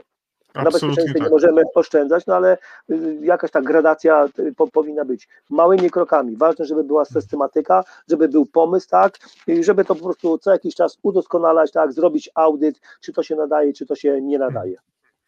Odnośnie imprez masowych, odnośnie sytuacji kryzysowej, pan e, Tomasz e, Swędzioł, którego bardzo serdecznie pozdrawiam, pyta, czy duże imprezy masowe w naszym kraju są odpowiednio przygotowane na sytuację kryzysową? O, świetne pytanie, świetne pytanie, panie Tomaszu, bardzo, bardzo dziękuję. No, moim Powiem tak, z mojego doświadczenia parę lat y, w tej branży spędziłem. Byłem też w wielu miejscach, obserwowałem pewne wydarzenia. Nie tylko tak jeździłem po świecie, ale też byłem na y, Woodstocku, obserwowałem jak tam pewne rzeczy tak wyglądają. Y, przed euro, jeszcze do dzisiaj nie mogę otrząsnąć po tym, co widziałem. Także nie są to moje klimaty. Niektórzy tam ładują akumulatory. No ja tam akumulatorów nie naładowałem, bardziej rozładowałem. To nie znaczy, że było niebezpieczne, ale specyfika tych osób, spędzanie czasu i inne rzeczy. Ja też z uporem maniaka bardzo często walczyłem ze swoimi prezesami, bo w swojej karierze miałem, miałem kilka. Musiałem tak forsować pewne rozwiązania, żeby wprowadzić te rozwiązania, zwłaszcza jak mówimy o koncertach. No tu jest właśnie y, pies pogrzebany. Ja odsyłam jeszcze raz wszystkich zainteresowanych do tej książki Imprezy masowe. Tam jest parę rzeczy napisanych, opisanych. Plus do tej mojej ostatniej książki Zielona Droga, gdzie też piszę dużo na temat właśnie imprez masowych, na temat koncertów, bo koncert jest cholernie specyficzny, tak? Gaśnie światło, przeważnie jest organizowane właśnie późnym wieczorem, jak jest ciemno, jest przeraźliwie głośno, jest przeraźliwie ciemno, tam się może, może, można, może wydarzyć wszystko. Tam nawet za bardzo nie widzimy, co z tego, że jest monitoring, że są kamery, że jest wypasione stanowisko dowodzenia, jak tam po prostu nie widać nic. Dopiero po paru minutach czy po kilkunastu minutach będzie można zauważyć, że coś jest na rzeczy. Także w sytuacji kryzysowej niesamowita rola kierownika do spraw bezpieczeństwa, speakera zawodów, tak, kontakt ze sceną, może od odcięcie sceny od, od nagłośnienia, tak, przyjęcie zarządzania, przyjęcie tej sytuacji kryzysowej, przygotowanie odpowiednio wcześniej komunikatów, nawet jak mamy ewakuację, to trzeba nadać komunikat, żeby przygotować się do ewakuacji, tak? Bo, bo, bo jak bramy będą pozamykane, to by doszło do, po prostu do, do tragedii. Może zakamuflowane jakieś sygnały tylko dla y, obsługi, żeby wiedzieli, co trzeba zrobić na temat kiosków gastronomicznych, na temat zabezpieczenia medycznego. No to jest po prostu tem, temat, temat rzeka. My mhm. mówimy o takiej zwykłej sytuacji, a co by było, gdybyśmy wzięli tak na tapetę tego masowego zabójcę, gdyby, gdyby pojawił się bo śmiem że kiedyś i też z tym będziemy mieli do czynienia, takiego rasowego, tak jak to miało miejsce, tak, zwłaszcza Stany Zjednoczone, jak wchodzi, strzela i zużywa kilkaset sztuk amunicji, strzela przez kilka czy kilkanaście minut i rzeczywiście ginie kilkadziesiąt osób, a kilkaset jest rannych. To jest zdarzenie masowe. Jakim nie będziemy pomagać tu i teraz, to by nie muszę mówić, tak, no to, to, to, to może się okazać, że te osoby nie przeżyją, także musi być pomysł. To, to my nie straszymy. Swego czasu mhm. też zrobiliśmy taki film poglądowy na temat reagowania, y, wybuch, tak, w metrze, co by było, tak, aktywny strzelec, ktoś strzela na ulicy. I telewizja oceniła, nie, no nie będziemy straszyć ludzi, przecież to, to tak nie może być. Powiedzą, że coś się święci, tak, że my mhm. y, nie radzimy sobie. No nie, edukować, edukować, zwłaszcza osoby starsze, bo dzieciaki są nieźle przygotowani, tylko brakuje edukacji osobom tak. starszym. Y, y, pamiętam, kiedy żeśmy rozmawiali z Michałem na temat active shootera właśnie jako współczesne zagrożenie dla służb ratownictwa medycznego, podawaliśmy między innymi dwa flagowe przypadki. Y, atak zamachowca w Virginia Tech, no i drugie zdarzenie, które stało się w centrum Oslo i na wyspie Utoja. Tu w Norwegii, w kraju, w którym obecnie mieszkam i funkcjonuje, nikt się nie spodziewał, że tak radykalnie ktoś może podejść do tematu i tak jak ty powiedziałeś, wykonać dwa okrutne zdarzenia. Pierwsze zamach bombowy, a drugie strzelanie do ludzi z długiej broni maszynowej. Tak więc ja myślę, że bardzo często odganiamy nawet niecelowo od siebie myśli, że takie zdarzenie się może stać, ale jednak te rzeczy się dzieją. I w służbach ratownictwa medycznego, w służbach w ogóle ratunkowych nie zadaje się pytania, czy się zda, zda, zdarzy, tylko kiedy się zdarzy. Zgodzisz się ze mną? Jak najbardziej tak. Tutaj trzeba powiedzieć, że Polska już wcale nie jest taką zieloną wyspą, bo w mhm. szkole mieliśmy przypadek śmiertelny y, w Warszawie y, kilkanaście miesięcy temu. Była, pojawiła się broń, tak, zginął chłopak. Y, przykład pana dwa lata temu Adamowicz, atak na prezydenta Gdańska, podczas właśnie zbożnego, tak, światełko do nieba, wkracza na scenę napastnik, w grę wchodzi tak mhm. nóż, mimo błyskawicznej pomocy pan prezydent tak nie, nie, nie, nie przeżył tego. Także Absolutnie. tutaj się oczywiście pojawiają oczywiście naśladowcy, no bo informacja jest pokazywana, no to inni dochodzą do wniosku, skoro komuś się udało, no to to mnie się uda. U nas hmm. wszyscy mówi się, że to był wariat, to był chory psychicznie. Tego jak on tak zaplanował sobie to coś, zdobył narzędzie zbrodni, tak? A co by mhm. było, gdyby zdobył Kałasznikowa, gdyby zdobył y, 15 tak magazynków pełnych, tak? I zaczął strzelać. Jaka wtedy byłaby masakra? Jaka byłaby skala takiego przedsięwzięcia? Także no tutaj... No, już ktoś kiedyś powiedział, śmierć jednego człowieka to tragedia, śmierć miliona to statystyka i to tak trochę o to trąci i to jest przerażające, co mówisz Andrzeju i mam nadzieję, że osoby, które decydują o naszym bezpieczeństwie nie używają tego typu argumentów, bo one są bardzo niedobre. Oby tak było.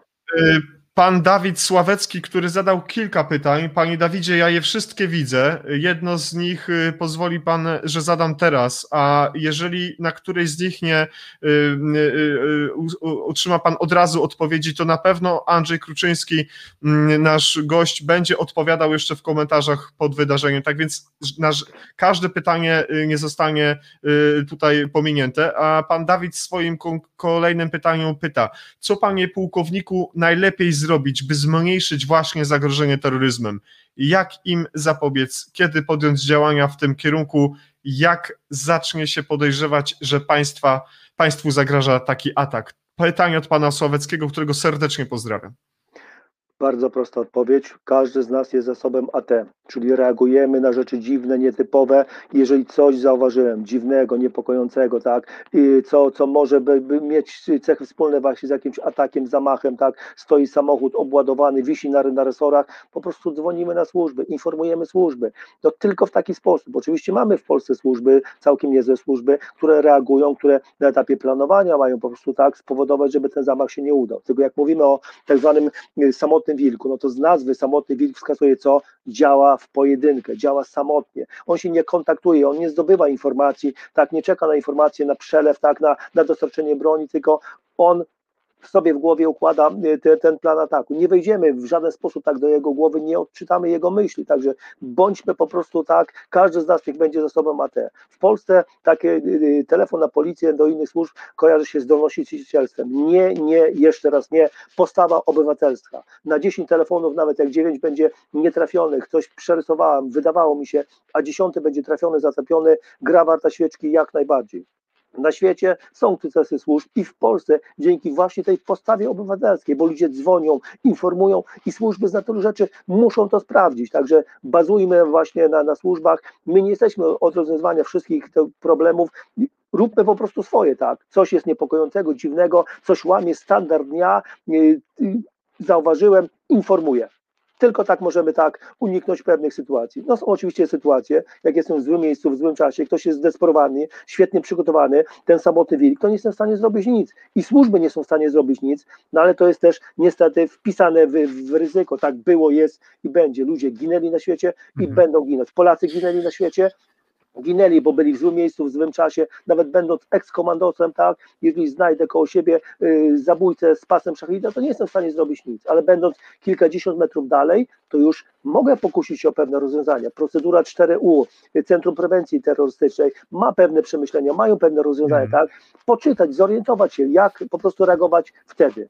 Tak, albo reagować na pierwsze symptomy. Niebawem będziemy rozmawiać z Jackiem Purskim, z prezesem IBS-u o radykalizacji, więc o tych tak. postawach, które y, są y, ogniem zapalnym do tego, że w czyjejś głowie rodzi się pomysł, żeby krzywdzić inne osoby. Tak więc to się dzieje znacznie wcześniej, aniżeli sam moment y, oddania strzału. Tak myślę, ale jestem przekonany, że Michał Czerwiński, który przygotowuje już scenariusz do rozmowy z Jackiem, z pewnością w tym kierunku będzie chciał pójść, żeby pokazać naszym widzom i słuchaczom na Spotify, że, że, że rzeczywiście tak jest. A, a, a propos tych y, y, naszych reakcji na to wszystko, co się dzieje, albo co powinno być, często w swoich, na swoich szkoleniach, kursach, prezentacjach mówicie o y, kursach napadowych, szkoleniach napadowych. Co to takiego jest i dlaczego ma to takie ogromne znaczenie dla nas, dla ludzi, którzy nie mają absolutnie żadnego związku z służbami ratunkowymi, z wojskiem, etc.? No, takie szkolenia robimy głównie tak dla osób zagrożonych, tak. Mówimy tutaj na przykład sieć banków, osoby, które zajmują się tak, yy, mają przy sobie pieniądze. Są takie firmy, które tak yy, pożyczają pieniądze, noszą przy sobie gotówkę większą czy, czy mniejszą, także one są narażone na tego typu właśnie ataki, czyli my pokazujemy w pierwszej kolejności, podpowiadamy tak, jak w ramach prewencji, profilaktyki unikać pewnych rzeczy, tak, yy, groźnych miejsc, jeżeli nie zawsze to się da zrobić, ale nawet jak ktoś się wymyka spod kontroli, to ich też przygotowujemy do pewnej sytuacji, tak, jak mają się zachować, jak mają przyjąć postawę bezpieczną, to żeby oddali pieniądze, bo one są ubezpieczone. Jak na szali jest położone moje zdrowie, życie i pieniądze, to w żaden sposób ja przez sekundę nie zastanowię się, czy ryzykować, czy bronić nie swoich pieniędzy. Nawet jakby były moje pieniądze, prywatne pieniądze, też im oddam, tylko pod warunkiem takim. Powiem, nie róbcie krzywdy mnie, osobom moim bliskim, innym, idźcie sobie w cholerę, tak? Bo życie jest po prostu bezcenne. Także dlatego jest tak zwana ta praktyka, żeby była tak zwana ta pamięć myślowa, żeby była tak zwana szczepionka, żeby oni poczuli na sobie, co znaczy emocje, co znaczy adrenalina, jak ich organizm zareaguje w tego typu sytuacji. One są bardzo realistyczne, te sceny. Komuś się wydaje, że będzie reagował tak, a dopiero w prawniu wychodzi, że reaguje zupełnie inaczej, zwłaszcza ta osoba, która nie doświadczyła jeszcze takiego stresu, bo i takie osoby się y, trafiają. Jak ktoś jest zaprawiony w boju, z jednego pieca chleb jadł, to sobie tak doskonale poradzi, bo wie, jak jego organizm po prostu zareaguje. Także mhm. poddać się takiej obróbce, uwierzyć tym trenerom, no bo naprawdę mają doświadczenie i oby to nigdy nie było potrzebne tak? Mhm. A to jest fajne, to naprawdę tak y, y, mobilizuje do pracy i pokazuje taką drugą stronę mojego ja, tak? Jaki ja naprawdę jestem. Także warto czasem się dowiedzieć troszeczkę więcej o sobie, o swoich słabościach, jakie poznam, no to będę wiedział, jak może nadrobić pewne zaległości, tak, jak z tym próbować walczyć. O to chodzi, tak. Taka terapia może nie szokowa, ale, mhm. ale taki lekko elektrowstrząs, tak, paralizatorek, tak, gdzieś tak, impulsik nam dał do, do przemyślenia, tak mam czas, no to może sobie poczytam, może sobie obejrzę film, a może rzeczywiście coś spróbuję położyć się, tak, przyklęknąć, tak, zastanowić się. Będę szedł ulicą, no to przeanalizuję, gdzie jest miejsce bardziej bezpieczne, gdzie jest mniej bezpieczne, gdzie mhm. mogę usiąść, jak mam do wyboru, bo zawsze mam do wyboru. To ode mnie zależy, gdzie ja usiądę, gdzie ja będę chciał zjeść lunch, gdzie ja będę chciał wypić kawę, ode mnie zależy, tylko żebym był po prostu poprowadzony tak, żeby był wskazany kierunek, z czego warto skorzystać pod kątem bezpiecznym. Muszę tobie powiedzieć, Andrzej, że, że ty chyba ty jesteś trochę mm, y, jasnowidzem, bo kiedy mm, słuchałem kilka dni temu mm, wywiadu, który udzieliłeś chyba dla Teraz Polska, to mówiłeś o tym, żeby taką naszą czujność nieco wzbudzać, kiedy idziemy ulicą zakapturzeni z słuchawkami w uszach, a teraz jak wiemy, nowe przepisy ruchu drogowego mówią o tym, że przed przejściem na, na pieszych musimy wyciągnąć te słuchawki, musimy ściągnąć kaptur, zobaczyć, oderwać wzrok od, od telefonu.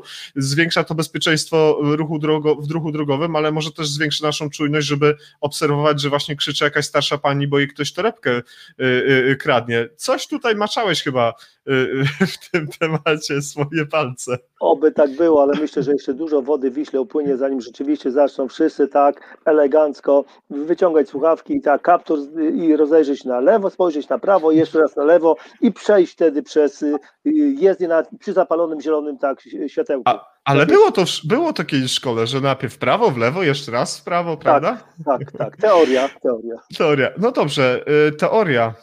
I znowu ta teoria niedobra.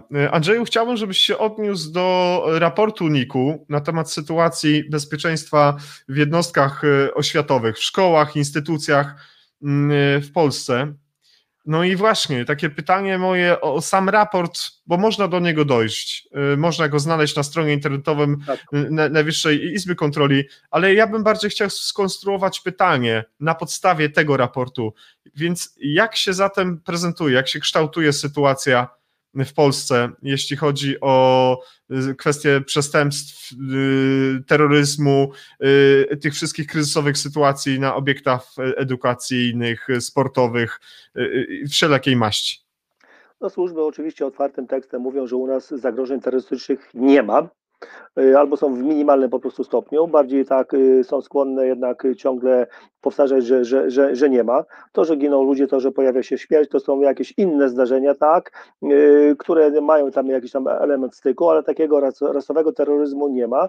No możemy się tego trzymać, jak to ma poprawić komuś samopoczucie, niech poprawi. Faktem jest, że rzeczywiście no śmierć e, raz na jakiś czas się zdarza. Ja w tym e, audycie osobiście też bra, brałem udział, byłem takim kontrolerem NIK-u, plus jeszcze kilku moich kolegów, także e, analizowaliśmy kilkadziesiąt szkół, niektóre tylko na zasadzie przesłanych dokumentów, czyli procedur, które są wytycznych, innych takich regulacji, które miały spowodować, że szkoła będzie bezpieczna. W niektórych byliśmy rzeczywiście fizycznie i rozmawialiśmy z dyrektorem, z nauczycielami, którzy byli w, w szkole wtedy obecnie, co by było gdyby. Y, w większości dyskutowaliśmy na zasadzie tak, wchodzi masowy zabójca, ten y, aktywny strzelec i w jednym przypadku była sytuacja taka omawiana, rozważana, pojawił się tak y, niebezpieczna przesyłka, jak wtedy po prostu zachować się, zareagować. No i mm, niestety te odpowiedzi w dużym procencie były też niesatysfakcjonujące, bo szkoły po prostu na to nie są przygotowane. One są przygotowane tak alarm pożarowy, jakieś tam proste zdarzenia, no bo to, to jest skatowane tak ileś tam razy co, co, co, co, co roku. Mm. Ale raport pokazał, że szkoły nie są przygotowane na zagrożenia i najgorsze, że samorządy nie wspierają te szkoły, bo nie można wylać wiadra pomyj tylko na szkoły i powiedzieć dyrektor słaby, nauczyciele słabi, a pan od DB czy pani to już w ogóle tragedia, bo powinna wieść po prostu prym. Nie. Jak samorządy nie będą wspierać, no to nic my po prostu tutaj nie zrobimy. Tam są eksperci, tam są ludzie, którzy powinni właśnie podpowiadać, tak. Bez odpowiedniego działania tak władz samorządowych nie uda się zapewnić podnieść poziomu bezpieczeństwa. No, co mamy czekać na sytuację, nie wiem, z Norwegii, z, ze Stanów Zjednoczonych, ktoś wejdzie, po prostu zacznie strzelać i uśmierci kilkanaście osób, a kilkadziesiąt będzie mhm. rannych i wtedy powiemy, no rzeczywiście y, mamy tak jak inni i coś z, z, tym zróbmy. No nie, nie, jeszcze raz po prostu tak, nie. Także no tutaj, no, tu, tu, tu będziemy zgodni. Są procedury, jest ta, ta procedura Agencji y, Centrum Prewencji 4U, tylko co z tego, że nawet jak ona jest? Jak nie ma treningu, nie ma osób przygotowanych. My wprowadziliśmy w roku 2009 takie pojęcie OKB, obiektowy koordynator bezpieczeństwa, czyli jak są duże szkoły, a są, które mają ponad tysiąc dzieciaków, no w tej chwili sytuacja covidowa tylko klasy 1-3 są w szkołach, ale od nowego roku prawdopodobnie wrócimy, znowu zjawi się tysiąc dzieciaków, to w sytuacji kryzysowej, co z tego, że jest perfekcyjny dyrektor, ma perfekcyjne procedury, ale kto te procedury ma przeprowadzić, zrealizować? Kadra hmm. musi być przygotowana kilkanaście osób, to powinny być takie kluczowe osoby. Tych to będą tak zwani obiektowi koordynorzy bezpieczeństwa, którzy pociągną ze sobą innych. Po prostu mentalnie trzeba ich do tego przygotować, dać im narzędzie, y, zaopatrzyć pewne, pewne rzeczy. O tym właśnie na, na szkoleniach mówimy, czyli ten raport ewidentnie pokazał, że jest słabo. Na przykład z Warszawy, z Marysina, jak zginął młody człowiek, no to wszyscy wyrazili zdziwienie po śmierci. Tak a tak. Dochodzenie policji pokazało ewidentnie i jednoznacznie, że można się było spodziewać tego typu sytuacji, tak? Tylko byliśmy ślepi, byliśmy głusi, nie reagowaliśmy na pewne sytuacje, bo zaczęło się niewinnie od nękania, o czym będzie mówił Jacek Polski, tak, rasizm, radykalizacja, tak, pranie jakiegoś po prostu mózgu, bo tak. jesteś tak. inny, tak, bo, bo nie jesteś w, w, naszej grupie, kończy się samobójstwami, jaką mamy, ja mamy problem w Polsce, nie tylko w Polsce, tak, zwłaszcza teraz w tej sytuacji covidowej, Raporty są publikowane raz do roku na temat bezpieczeństwa. No i wieje po prostu grozą w tych raportach. Co ma się w Polsce jeszcze wydarzyć w szkołach, żeby ktoś poszedł po prostu dookoła i powiedział: wystarczy, wystarczy tego dobrego. Ja byłem u pani minister swego czasu, lat temu kilka, pokazaliśmy prezentację, pani minister podsumowało to tak, bardzo fajna rzecz, panowie, trzymam kciuki za was, życzę powodzenia, nie jestem w stanie zrobić nic. No, lekkie żenua, tak, nie, le, lekkie. Mogła już tego pani minister nie mówić. No, mogła już tego nie mogła. mówić. Tak. Jest komentarz do tego, co ty powiedziałeś y, od pana Przemysława Jakubczyka. W polskich szkołach ciągle panuje mit, że nie można mówić o zagrożeniach o charakterze terrorystycznym, aby nie straszyć dzieci. To trochę przypomina myślenie typu zbij termometr, a nie będziesz miał temperatury, czyli nie rozmawiajmy, to nie będzie zagrożenia. Panie Przemysławie, bardzo panu dziękuję za ten komentarz yy, i to jest przerażające. Ja Mogę tak. się odnieść tylko w dwóch, dwóch zdaniach. My, jak mówimy o szkoleniach w szkołach, to my nie przyjeżdżamy i my nie szkolimy dzieci. To jest, to, to, żeby to było ewidentne. My przygotowujemy kadrę dydaktyczną w 100%, z panią sprzątaczką, z, z kucharzem, jeżeli w szkole jest, jest, jest zaplecze kuchenne, z biblioteka, biblioteką. A dopiero oni po naszym szkoleniu w odpowiednim procencie my sugerujemy, co powinni przekazać swoim podopiecznym, podładnym w doskonały sposób, bo oni są edukatorami. Także my nie szkolimy dzieci. Pan Jakubczyk mhm. też robi wspaniałe rzeczy dla bezpieczeństwa w szkołach, tak? On działa w Fundacji Akademia Samodzielności, tak? Prowadzi webinaria dla dzieciaków 7-15 lat. Cudowne rzeczy. Mój syn brał udział w takim webinarium, czyli mówi ich językiem, co jest ważne, jak reagować, jak zachowywać się, jak zadzwonić y, na, na, na, na policję, jak wykręcić numer 112. Cudowne rzeczy, czyli Spójrzmy, jak ta edukacja rzeczywiście idzie. Napisał książki, fajne książki i też przemyta w tych książkach tak zagrożenie, masowy zabójca, katastrofa, jak rozpalić ogień, gdybyście byli sami w lesie. To się czyta po prostu z, z otwartą buzią. Dzieciaki to łykają, tylko trzeba ich zainspirować do tego, bo jest pokazane naprawdę w super, super y, sposób. Także oczywiście tak, jakieś tam y, gry survivalowe, obozy organizuje. Fajna rzecz, czyli zobaczcie, na każdym polu my możemy coś zrobić mam, znam się na tym, robię to coś, robię to z myślą właśnie o dzieciach, o tym, żeby było lepiej. To, to nie jest nic naciągane, to są naprawdę takie rzeczy, które, które po prostu powinniśmy promować bez dwóch pod nimi się podpisywać. Hmm. No bo to trochę też napisał przed chwilką e, Rafał Rybakiewicz raz jeszcze, a poproszę o komentarz odnośnie przygotowania młodzieży do zagrożeń typu pożar w kinie, teatrze, koncercie rockowym, e, active shooter w szkole w Polsce, a szkolenia napadowe. Już odpowiedziałeś de facto na, na, na, na, na te kwestie, ale z przerażeniem, Rafale, jak słyszysz, e, obserwujemy taką tendencję, że nie jest najlepiej. W skali od 1 do 10, gdybyś miał Andrzeju wskazać, że jeden to bardzo słabo, a, a 10 to bardzo dobrze. To i gdzie na tej skali byśmy się teraz znaleźli?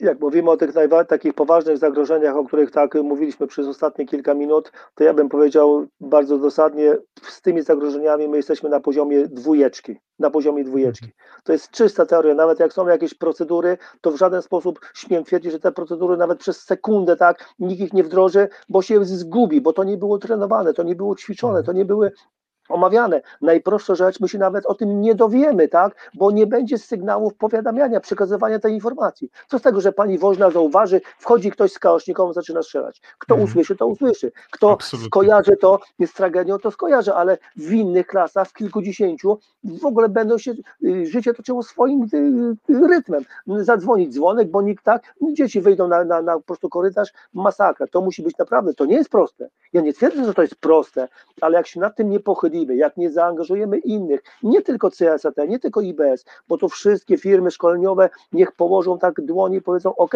ruszamy w Polskę, bo dzieciaków hmm. mamy setki tysięcy, szkół mamy naprawdę tysiące, jest co robić, tutaj jest co robić, nie ma na co czekać. Rafał, dziękuję Ci bardzo za pytanie i, i też Rafał Ciebie bardzo serdecznie pozdrawia i, i, napisał pozdrowienia dla wodza. Mamy wielu wspólnych znajomych i przyjaciół, co bardzo cieszy. Świat jest Mamy, mały. Świat jest bardzo mały I, i, i Rafale, jeżeli pojawiły się jeszcze jakieś pytania, które chciałeś zadać wodzowi, a nie, nie, nie z, racji wielkiej ilości pytań, które jeszcze są zadania, nie padła odpowiedź, na pewno wodzu odpiszę. Obiecuję, że ja będę cisnął wodza o to, żeby mm, y, takie, y, takie odpowiedzi padły. Jest z nami właśnie pan Przemysław i tutaj jeszcze te, te, to mm, fa, fa, fajne stwierdzenie odnośnie tego, jak wy możecie się przydać, jak ważną rolę pełnią emerytowani y, oficerowie gromu, operatorzy, żołnierze, którzy, w których zainwestowaliśmy setki tysięcy złotych jako podatnicy, prawda? Więc teraz już czas, żebyście nam oddali tę kasę. Ja się trochę śmieję, ale to wasze know-how jest ważne. I pan Przemysław pisze, byli oficerowie grom to wyjątkowy przykład wysokiej wiedzy merytorycznej oraz klasy idącej wraz ze skromnością. Rzadkość w polskich mundurach. Osobiście ża żałuję, że ich wiedza nie jest w pełni wykorzystywana dla państwa po zakończeniu służby. Pewnym wyjątkiem jest tutaj pułkownik Kruczyński i Cesat. No i moje pytanie, które chciałem zadać na podstawie komentarza od pana Przemka. Dlaczego tak jest?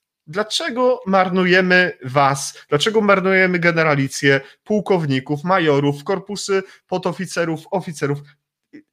W głowie się nie mieści. Jakie są tego powody?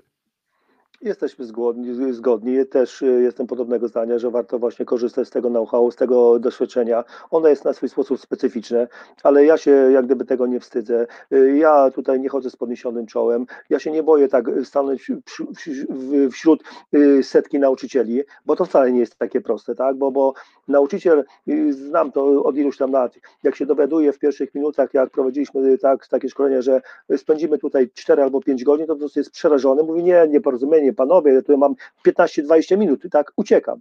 Mija piąta godzina, on jeszcze zostaje, dyskutuje, po prostu jest w szoku, bo mówi, że on się nie spodziewał takiej merytoryki, on się nie spodziewał po prostu, jakie my tematy będziemy podnosić, czyli jest na nie, ale trzeba lody po prostu prze, przełamać. Także ja nie jestem jedyny oczywiście, bo jeszcze moi koledzy też pracują w innych firmach szkoleniowych, którzy zajmują się też problematyką bezpieczeństwa może troszeczkę w innych jak gdyby branżach, dziedzinach, może się zniechęcili, tak, bo ja pukam do tych drzwi, tak jak mówię, od roku 2009, jak byłbym taki, yy, reagował na, na, że, że nie, że pani minister odmówiła, ktoś odmówił tak, no to bym się powiedział, no nie, no nie ma zainteresowania, poczekam na, na, na tragedię, wtedy będzie dobry moment, ale jednak nie, jest, jesteśmy uparci, robimy swoje, yy, cześć i chwała, że niektórzy właśnie chcą, żeby po prostu do nich przyjechać, teraz pomijają jakieś tam wytyczne, bo w Polsce bardzo często czekamy na wytyczne, jak nie ma sygnału z ministerstwa, ministerstwa nie powie uczyć się, szkolić się, tak, zorganizować szkolenie, po prostu nic nie robimy. Muszą być wytyczne, ale zróbmy krok do przodu.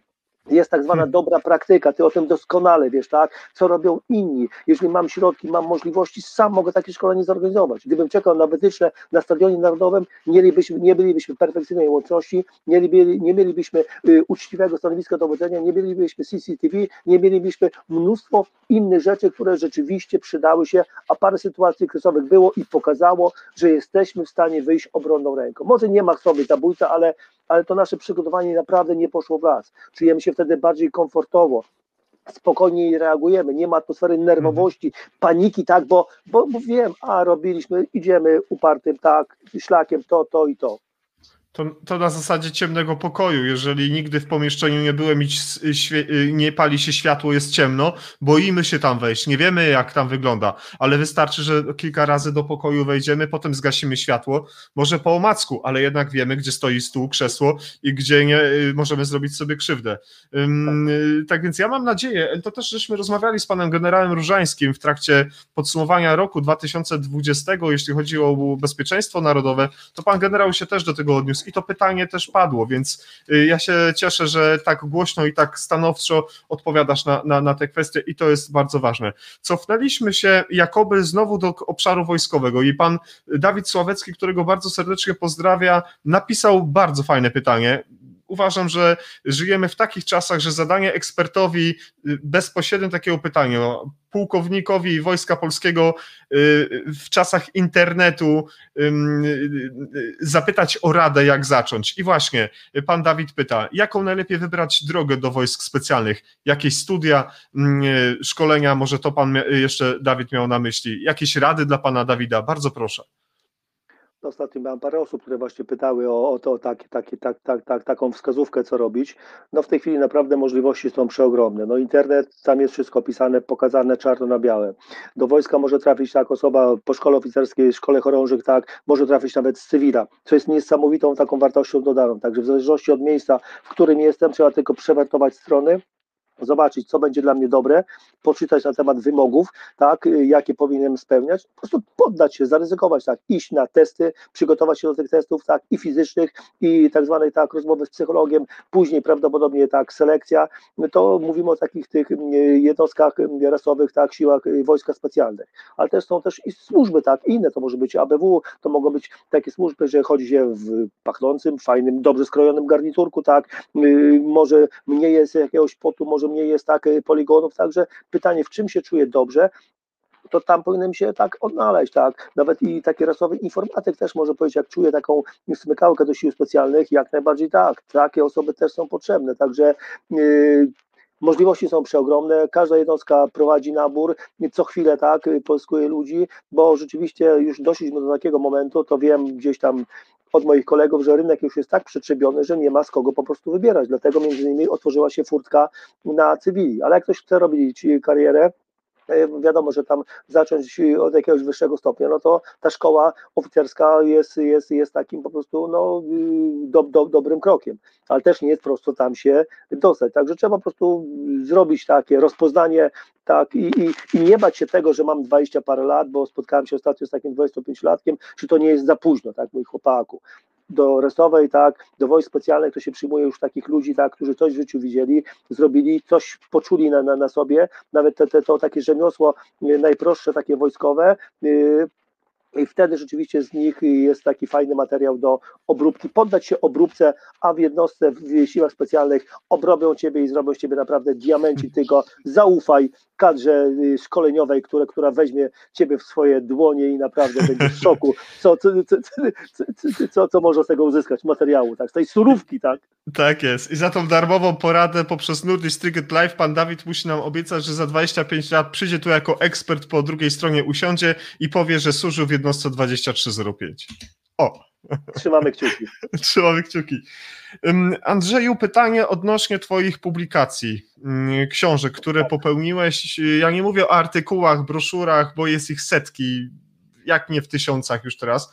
Twoje książki, piękne, Yy, porywające, pochłania się je bardzo mocno. I ja pamiętam, kiedy była właśnie rozmowa z panem generałem Różańskim, ty zadałeś pytanie panu generałowi, takie trochę podchwytliwe. Ja, ja przyznam się szczerze, że na początku nie do końca rozumiałem, dlaczego żeś zadał to pytanie. Może sam odpowiesz mi na to pytanie, dlaczego to pytanie zadałeś, a potem ty mi sam za, za, odpowiedz na pytanie, dlaczego akurat ty y, zacząłeś te książki pisać. A ty zadałeś pytanie panu generałowi między innymi takie, jakie on ma zdanie na temat byłych operatorów, czy byłych żołnierzy, oficerów, czy podoficerów piszących książki na temat swojej przygody z wojskiem i nie tylko. Dokładnie tak. Byłem ciekawy właśnie zdania generała. Spodziewałem się takiej odpowiedzi, jaką rzeczywiście usłyszałem, bo myślę, że no ile możemy tak y, y, czytać tylko tak opracowania amerykańskie, tak brytyjskie, jak to oni dzielnie gdzieś tam walczyli, działali, jakie fantastyczne rzeczy robili, skoro my to robimy już od kilkunastu lat, jesteśmy w takiej forpoczcie, tak, y, i to nie mówię tylko o jednostce GROM, ale też inne jednostki z wojsk specjalnych realizują misje w różnych zakątkach świata, także naprawdę jest się czym y, pochwalić. Dlaczego ten nasz obywatel, podatnik ma się nie dowiedzieć, że pieniądze, które były tak przeznaczone na te jednostki i są ciężkie pieniądze, yy, rzeczywiście poszły w, dobrym takim celu, żeby też mo, może podnieść morale, bo warto usłyszeć, jak ktoś robi przez kilkanaście czy kilkadziesiąt lat, że rzeczywiście robię to perfekcyjnie, że robię to dobrze i nie ma się po prostu czego wstydzić, bo jeżeli nie będziemy tak z tym wychodzić na zewnątrz, no to będzie słabo. Może między innymi dlatego nie ma chętnych tak do jednostek specjalnych, bo nie wiedzą o specyfice, o zadaniach, tak, jakie rzeczy można rzeczywiście robić, można zwiedzać świat. Niektórzy nazywają to darmowym biurem podróży. To jest to oczywiście takie naciągane, tak, bo pierwsza wizyta fajna, druga, ale jak gdzieś ktoś ląduje szósty raz w Afganistanie, no to z całym szacunkiem tak yy, zmieniłbym klimat tak i, i, i zakątek świata, jeżeli miałbym na to oczywiście wpływ. Także no to yy, tak, tak, taka odpowiedź, także warto promować mhm. te rzeczy, bo są fantastyczne. Y, mój język oczywiście jest bardzo taki prosty, jestem zwykłym prostym żołnierzem, także to nie jest jakaś powieść tak y, literacka, okraszona takimi super, tylko to jest prosty język, który mam nadzieję, że trafia, jeżeli trafia, jeżeli to by się to podobało, podoba się to innym, bardzo się cieszę. Słyszałem też i parę takich opinii, że, że nie wszystkim to, to pasuje, ale tak jest świat skonstruowany, także y, ja, ja, się cieszę, że tak mówisz, bo to yy, yy, do, dobrze powiedzieć, ja jestem prostym człowiekiem, nie mylić z prostakiem, ale nie, nie trzeba komplikować świata jeszcze bardziej, wystarczy o nim opowiadać znacznie bardziej przystępnie. No i właśnie, 72 godziny i zielona droga. Gdybyśmy teraz... Yy, ktoś dostaje obydwie książki, dostaje je w prezencie, może dzisiaj wylosuje, kto wie, kto wie. Nasza maszyna losująca, mam nadzieję, się sprawi. Y, od której publikacji powinien zacząć i dlaczego?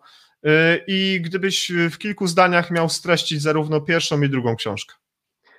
No myślę, że proponowałbym tak 72 y, godziny z prostego powodu. W tamtym roku mieliśmy 30 lat gromu. Tak jak mówiłem, grom jest rzeczywiście marką i to nie naciągano tylko w takim prawdziwym słowa tego znaczeniu. W tej książce opisuję, że rzeczywiście można y, dorastać na ścianie wschodniej, tak jak ja dorastałem, tak, można być prawie tak w cudzysłowie panem, tak nikt, ale jeżeli ma się pomysł, chęć, tak i próbuje się coś zrobić, to naprawdę można y, robić fantastyczne rzeczy. Marzyłem, żeby mieszkać w dużym mieście, mieszkam w dużym mieście, mieszkam w Warszawie, opisuje właśnie tam y, różne sytuacje, misje, y, y, gdzie byłem, co robiłem, to co oczywiście mo mogłem opisać, także to jest parę zdań na temat 72 godzin.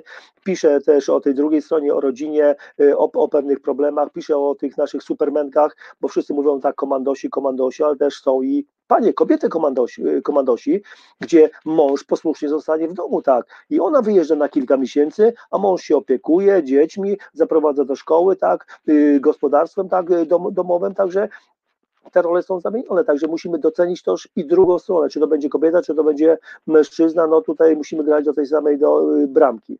Zielona Droga to jest y, tylko kilka rozdziałów na temat gromu y, i dalej koncentruje się na Euro 2012, czyli przygoda z Euro, koncerty, dużo też jest informacji takich, no, których w innych publikacjach na pewno nie, zobaczy, nie, zobaczy, nie zobaczycie, nie przeczytacie, co znaczy impreza masowa, to wszystko jest określone zdjęciami i w Zielonej Drodze ostatni rozdział jest poświęcony właśnie siłom specjalnym, E, władcy gromów, tak go zatytułowałem, gdzie mówię właśnie o takim narzędziu, jakim jest grom, jakim są siły specjalne, jaka powinna być mądrość właśnie tych, którzy wysyłają nas, kierują nas w różne zakątki świata, tak, to nie jest takie proste, to nie jest takie oczy, oczy, oczywiste, także to jest, oni też powinni się szkolić, powinni zdobywać wiedzę, żeby nie popełniać błędów, bo parę błędów niestety za czasów gromu było popełnionych y, w parę miejsc byliśmy wysyłani tam, gdzie nie powinniśmy trafić, bo te zadania nie były tak dla, dla, dla sił specjalnych. Także o tym piszę, to jest taka podpowiedź właśnie dla rządzących, dla polityków,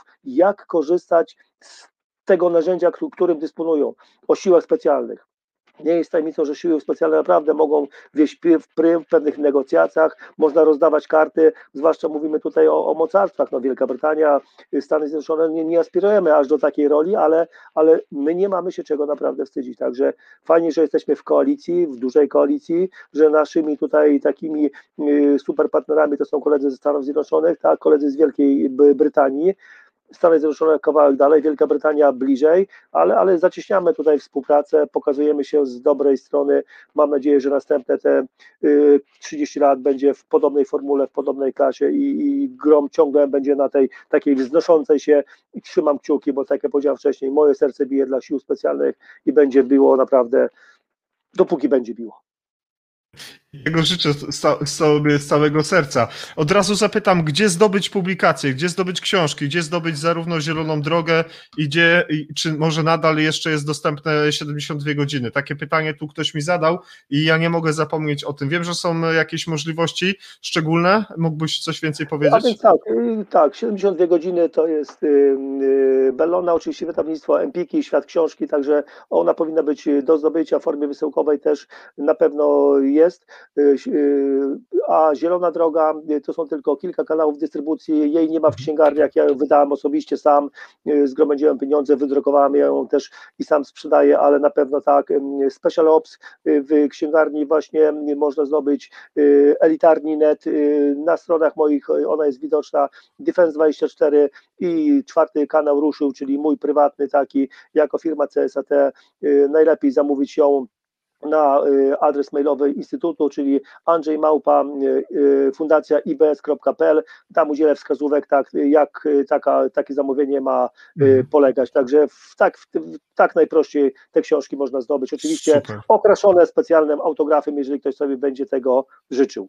Czy, czy nasz Michał Czerwiński, nasz dzisiejszy redaktor na wydawcę pod, podający żużel i kaszę, może zamieścić linki, o których powiedział Andrzej, żeby ułatwić naszym widzom możliwość zamówienia tej publikacji yy, i z obiecanym autografem, jak znam Andrzeja, to słowa dotrzyma i na pewno tak się stanie. Tak więc Michale, bardzo bym Cię prosił, żebyś yy, pomógł naszym widzom i słuchaczom, może nie na Spotify, ale yy, my później jeszcze te ewentualnie linki przedyskutujemy, ale gdyby one się znalazły, znalazły w komentarzach, byłoby fantastycznie.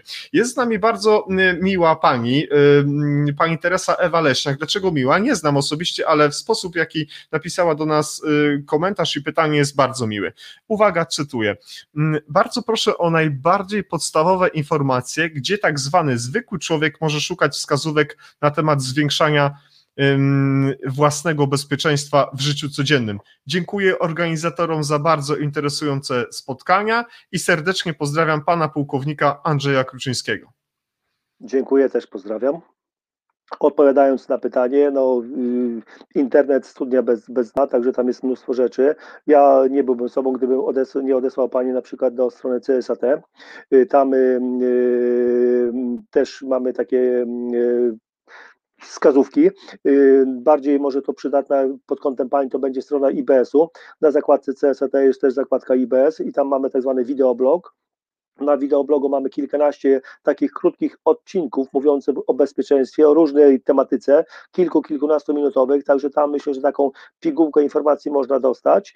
Zachęcam też do skorzystania z takich specjalnych szkoleń, tak organizowanych na przykład w Warszawie przez Straż Miejską, zwłaszcza w takim y, okresie wakacyjnym. Mamy nadzieję, że już z COVID-em uporamy się i takie szkolenia wrócą. Także nie tylko teoria, nie tylko przeczytania jakiegoś artykułu, tak, wywiadu, ale zachęcam do takiego ćwiczeń, żeby poddać się też obróbce y, y, osoby, osób, które się na tym po prostu znają. To jest fajna y, też taka przygoda. Można właśnie odetchnąć troszeczkę inaczej, tak spojrzeć na, na świat. To oczywiście nie będziemy tutaj mistrzem świata, tak, w walce wręcz, ale to są proste techniki, one powodują, na, że odwrócimy uwagę, że zaskoczymy tego y, atakującego, po prostu wykorzystamy chwilę jego zawahania, bólu, tak, łzy w oczach i po prostu możemy się oddalić y, na bezpieczną odległość, wzywając oczywiście pomoc, czy mhm. takie wskazówki, jak korzystać z telefonu.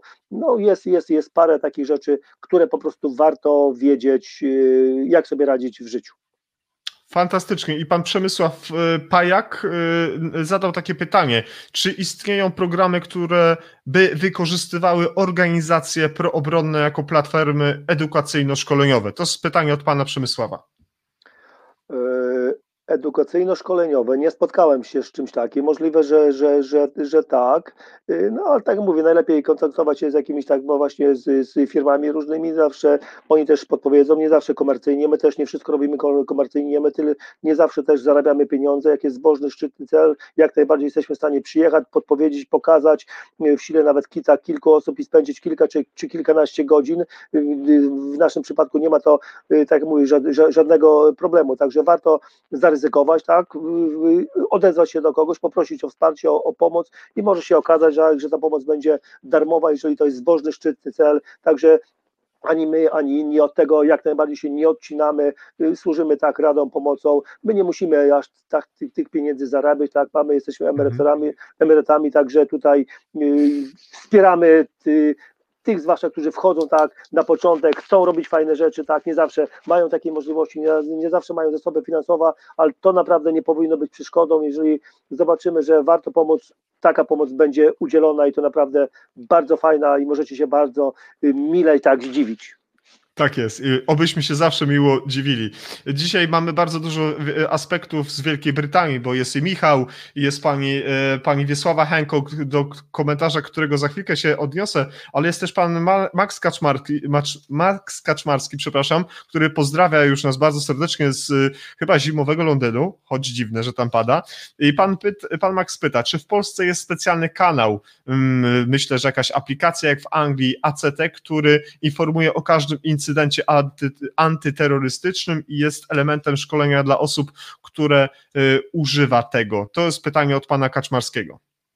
Yy, nie, na pewno tak, takiego kanału nie ma, ale jest RCB, Rządowe Centrum Bezpieczeństwa, gdzie też yy, są przekazywane informacje do, do społeczeństwa, do osób, które też dysponują pewnymi aplikacjami, w zależności od, od rejonu, gdzie to się dzieje, to jeżeli osoby są w tym rejonie, no to takie informacje są przekazywane, czy tak jak ostatnio mieliśmy problemy yy, z niskimi temperaturami, one sięgały tam minus 20 tak stopni, czy jakaś wichura, czy nawet zagrożenie pożarowe, jak najbardziej tak to, to, to działa, takich takich aplikacji wbrew pozorom jest, jest mnóstwo. My też na swoich szkoleniach pokazujemy tak zwane takie aplikacje, które warto w swoim telefonie mieć zainstalowane, tak, z, czy jestem w górach, bo jest duży problem właśnie zagrożenie lawinowe, czy jestem nad morzem, nad jeziorem w sezonie letnim, tak, jak wzywać y, pierwszą pomoc, czy na przykład jak wyjeżdżam za granicę, aplikacja iPolak, pewnie też mnóstwo osób ją doskonale zna, zwłaszcza jak jadę do jakiegoś specyficznego kraju, egzotycznego kraju, czyli żebym poczytał na temat kultury, zwyczajów, zachowań,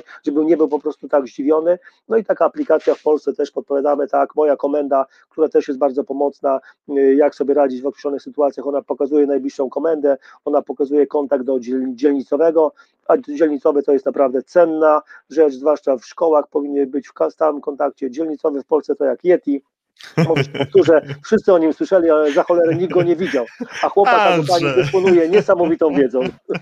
A, że jakoś tak troszkę uszczypliwie.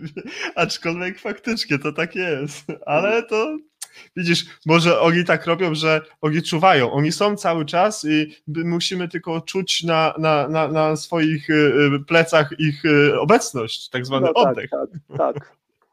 Pani, pani Wiesława, którą wspomniałem przed chwilką, okazuje się, że jest bardzo dużo dzisiaj osób, które słuchają nas z Wysp Brytyjskich, z różnych miejsc. Zameldujcie się, drodzy Państwo, skąd dokładnie, z jakich miejscowości Królestwa brytyjskiego jesteście. I pani Wiesława, którą bardzo serdecznie pozdrawiam, pozdrawiam pani Wiesława Vicky Hancock, y, napisała komentarz taki. Dzisiejszy temat jest również bardzo interesujący dla mnie, bo mój bratanek Damian jest zawodowym, jest w zawodowym wojsku w komandosach i często przybywa w Afganistanie, ale nigdy nic nie chce mówić na tematy zawodowe. Mieszka w południowej Polsce. No i teraz moje pytanie na podstawie komentarza takiego mm, do, od pani Hancock. Y, czy jest problem z operatorami, z żołnierzami, y, którzy zakończyli tak wymagające służby, tak trudne misje, z tym, żeby oni mogli funkcjonować dalej w społeczeństwie, bo często myślimy, y, często, jakby może nie często utarła się, czy kiedyś były takie stwierdzenia, że wrócił z misji, już nie jest taki sam, może ma PTSD, nie warto do niego podchodzić. Jakbyś się chciał odnieść do tych komentarzy na temat y, twoich kolegów i koleżanek, którzy takimi y, emerytami wojskowymi już są, ale przecież nadal są do wykorzystania. No na szczęście ostatnie lata pokazują, że są takie specjalne programy, są pieniądze, to jest około 10 tysięcy złotych, z których można skorzystać i można przygotować się do funkcjonowania w cywilu, czyli jest, następuje takie łagodne przejście, no po, chyba pod warunkiem, że to się dzieje gwałtownie, tak, ktoś nie wie, jest ranny, jakaś kontuzja i, i musi być tak, musi iść do cywila, ale jeżeli wiemy, że będę w perspektywie kilkunastu miesięcy w cywilu, to mogę się mentalnie do tego jak gdyby przygotować, także jest zupełnie łatwiej, zupełnie prościej i inaczej tam funkcjonować. Także no, każdy organizm reaguje w inny sposób. Y, na temat PTSD może bym się tak nie obawiał, że tam w klinikach będą pacjenci po siłach specjalnych, z sił specjalnych, bo raczej y, te osoby mentalnie są przygotowane do tego, aczkolwiek nie można wykluczyć i, i tego typu sytuacji. Bardziej jest to takie powiedzmy wojska operacyjne, gdzie, gdzie, gdzie mogą trafiać tak osoby przypadkowe i, i ten trening nie jest tak realistyczny jak, jak, jak w siłach specjalnych. Dyskutowaliśmy ostatnio, że też to może trafić strażak, ratownik medyczny, jak widzi śmierć, bo to może dotknąć naprawdę każdego, z górnikiem tak włącznie, także te, te kliniki takimi problemami się borykają.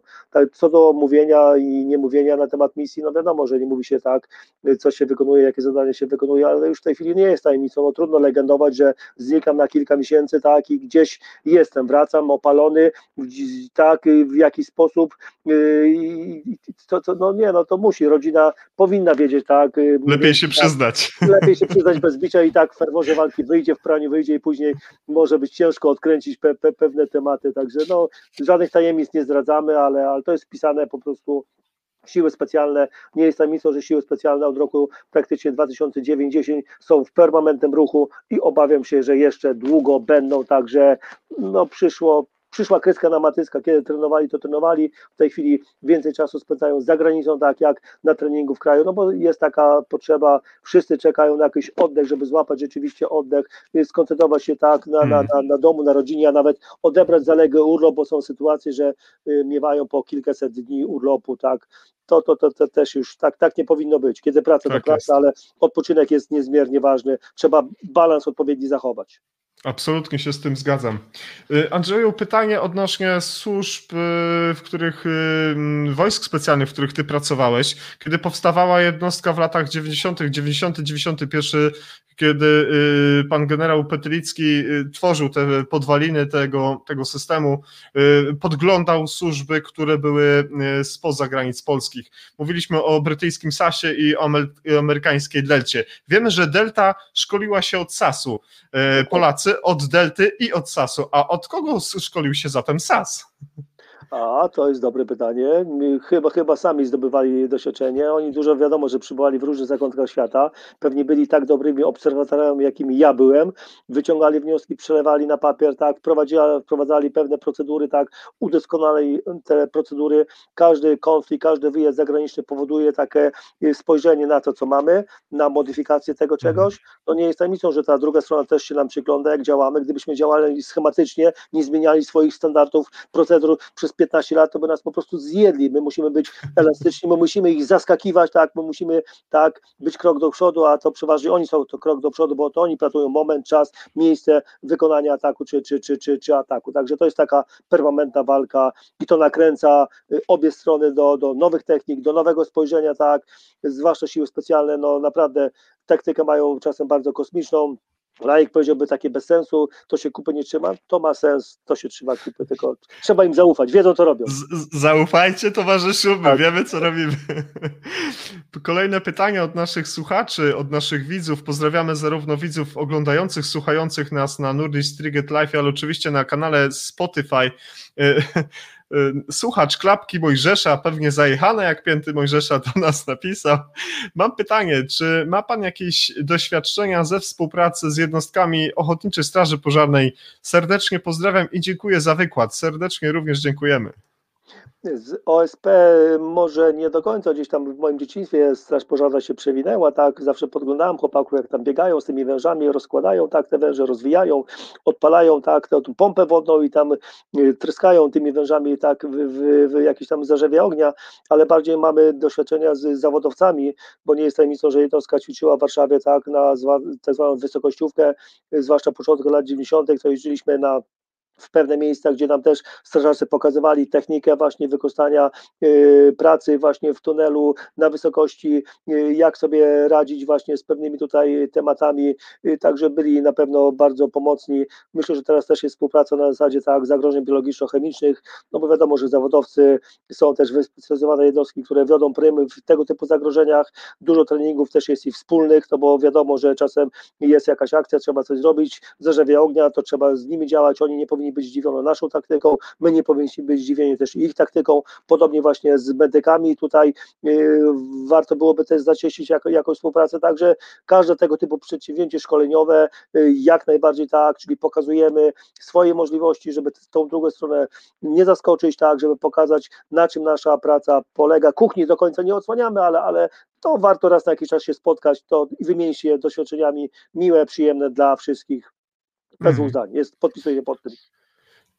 Drogi Andrzeju, zanim podsumujemy bezpieczeństwo, prewencję i sytuację kryzysową, y, pozwolisz, że mm, zapowiem y, wydarzenie, które będzie miało miejsce już 9 marca na naszej nurdiskowej antenie. Będzie to spotkanie z y, bardzo wyjątkowym człowiekiem, który jeździ po świecie rowerem. Jeździ samotnie sobie po, y, po y, rowerem i wyobraźcie sobie Państwo, mm, przejechał tym rowerem no, no wiele krajów, chyba ze 60. Andrzej Wódz zwiedził no chyba ponad 40 z tego, co kiedyś opowiadałeś jednym z swoich wywiadów, a Piotr Strzeżyk w rozmowie na żywo w Nordistiget opowie o przynajmniej tych 50 czy 60 krajach, które przejechał na rowerze. W związku z tym porozmawiamy o bezpieczeństwie samotnych wyprawach rowerowych i to będzie spotkanie 9 marca o godzinie 18. Relacja oczywiście na facebookowym kanale Nordic Triget i później do obejrzenia na naszym kanale YouTube. Tak więc wszyscy e, Państwo, którzy będą chcieli dowiedzieć się, co robić albo czego nie robić, żeby było bezpiecz- bezpiecznie, to zapraszam Państwa do y, spotkania z Piotrem. Zapewniam, że będzie śmiesznie, będzie profesjonalnie i znowu śmiesznie. Fantastyczny człowiek. No dobrze, Andrzeju, i teraz bierzemy drogą podsumowania nasze spotkanie. Bezpieczeństwo, prewencja, sytuacja kryzysowa. Po trzy zdania do każdego mm, słowa, żeby spiąć to w całość. Odniosę się tylko do, do, do kolegi, który będzie tak dziewiątego, także to tak. jest challenge. Umyśl liczyć dla siebie w takim dosłownym słowa tego znaczeniu. Żadna aplikacja nie pomoże, także myślę, że to będzie skarbnica wiedzy. Odsyłam, bo to będzie ciekawe. Sam chętnie posłucham no, tych przemyśleń i pewnie doświadczeń życiowych, niejednych. Piotr, Piotrek jest fantastyczny. On jak, on jak zaczyna opowiadać, to leci grubo. Tak, ja powiem tak, ja mówiłem kiedyś na temat limitu szczęścia, który ja wykorzystałem, ale pan Piotr to chyba już 250% wykorzystał, jak się włóczy po całym świecie na rowerku, tak sam jak, jak, jak kołek, ale fajnie, że są tego typu ludzie i chcą się dzielić swoim doświadczeniem i będą bezcenne. Podsumowując, tak, bezpieczeństwo, tak. obyśmy tak zawsze tak żyli w takiej atmosferze komfortu, żebyśmy nie musieli wyjść poza tą strefę komfortu, tak, żebyśmy byli bezpiecznie, ale Życie pisze naprawdę różne scenariusze i warto na te różne scenariusze się przygotować. Proponuję zaufać ekspertom. Prewencja, profilaktyka jest zawsze na pierwszym miejscu. Zawsze zaczynamy każdy wykład od prewencji, profilaktyki, tak?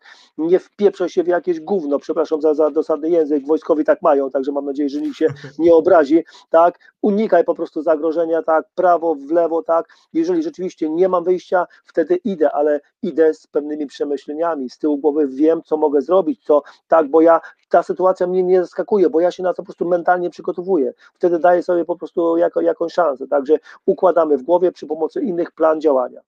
No i ta sytuacja Krzysztofe, tak jak powiedziałem, życie pisze naprawdę różne scenariusze w zależności gdzie jesteśmy, czy ktoś mieszka w dużym mieście, żyje w dużym mieście, te zagrożenia są inne, na małej wiosce tak, one są zupełnie inne, w jakimś tam, nie wiem, zakątku Tatr ostatnio pojawiły się niedźwiedzie i z tym możemy mieć do czynienia, także no jest naprawdę mnóstwo tematów, gdzie trzeba się przygotować, do każdej wyprawy trzeba się przygotować, tak, jedziemy gdzieś do rodziny też trzeba się przygotować, czy to będzie samochód, czy to będzie mm, pociąg, jadąc samochodem musimy uzupełnić płyn do spryskiwaczy, zwłaszcza w tej, w tej temperaturze, tak, sprawdzić, żeby po prostu nie dać się y, no, zaskoczyć. Także wszystkim życzę żeby po prostu sobie radzili. Skorzystajcie z momentu, jeżeli mamy chwilkę, poczytajcie tak, zapiszcie się na jakieś szkolenie, wideoblog, IBS, polecam, to Wam da takie pewne przemyślenia, jak tego będzie mało, zawsze można zdecydować się na następny krok, tak, i skorzystać z naszych usług lub z firm innych, które na rynku jest naprawdę całe, całe mnóstwo. Robią to na pewno profesjonalnie, zwłaszcza jeżeli tu tam jest egida były gromowy, co zobowiązuje marka, tak, trzecia w, na, w Polsce, także to tutaj lipy nie będzie. Dla wszystkich wystarczy miejsca. Jak tak. śpiewał kiedyś bardzo ważny człowiek. No dobrze, to tak już kończąc pomału nasze spotkanie, to jakie są marzenia y, Andrzeja Wodza Kruczyńskiego, mm, pułkownika Wojska Polskiego, operatora jednostki specjalnej 2305, wiceprezesa jednostki GROM 2305, prezesa Instytutu Bezpieczeństwa Społecznego, szefa odpowiedzialnego za mm, Centrum Szkolenia Antyterrorystycznych, usług, kursów, szkoleń wszystkiej maści. Jakie są Twoje marzenia? No mając 50 kilka lat, to jeszcze jednak marzenia są i dobrze, że, że są, także w pierwszej kolejności chciałbym, żeby ten cholerny COVID, żebyśmy się z nim uporali i wrócili do normalności, do szkoleń, do imprez, bo wtedy naprawdę jest miło, przyjemnie. Ja tylko wspomnę, kilkanaście miesięcy temu w Polsce fantastyczne rzeczy się działy. W Warszawie działy się fantastyczne rzeczy. Stadion Narodowy tętnił po prostu życiem.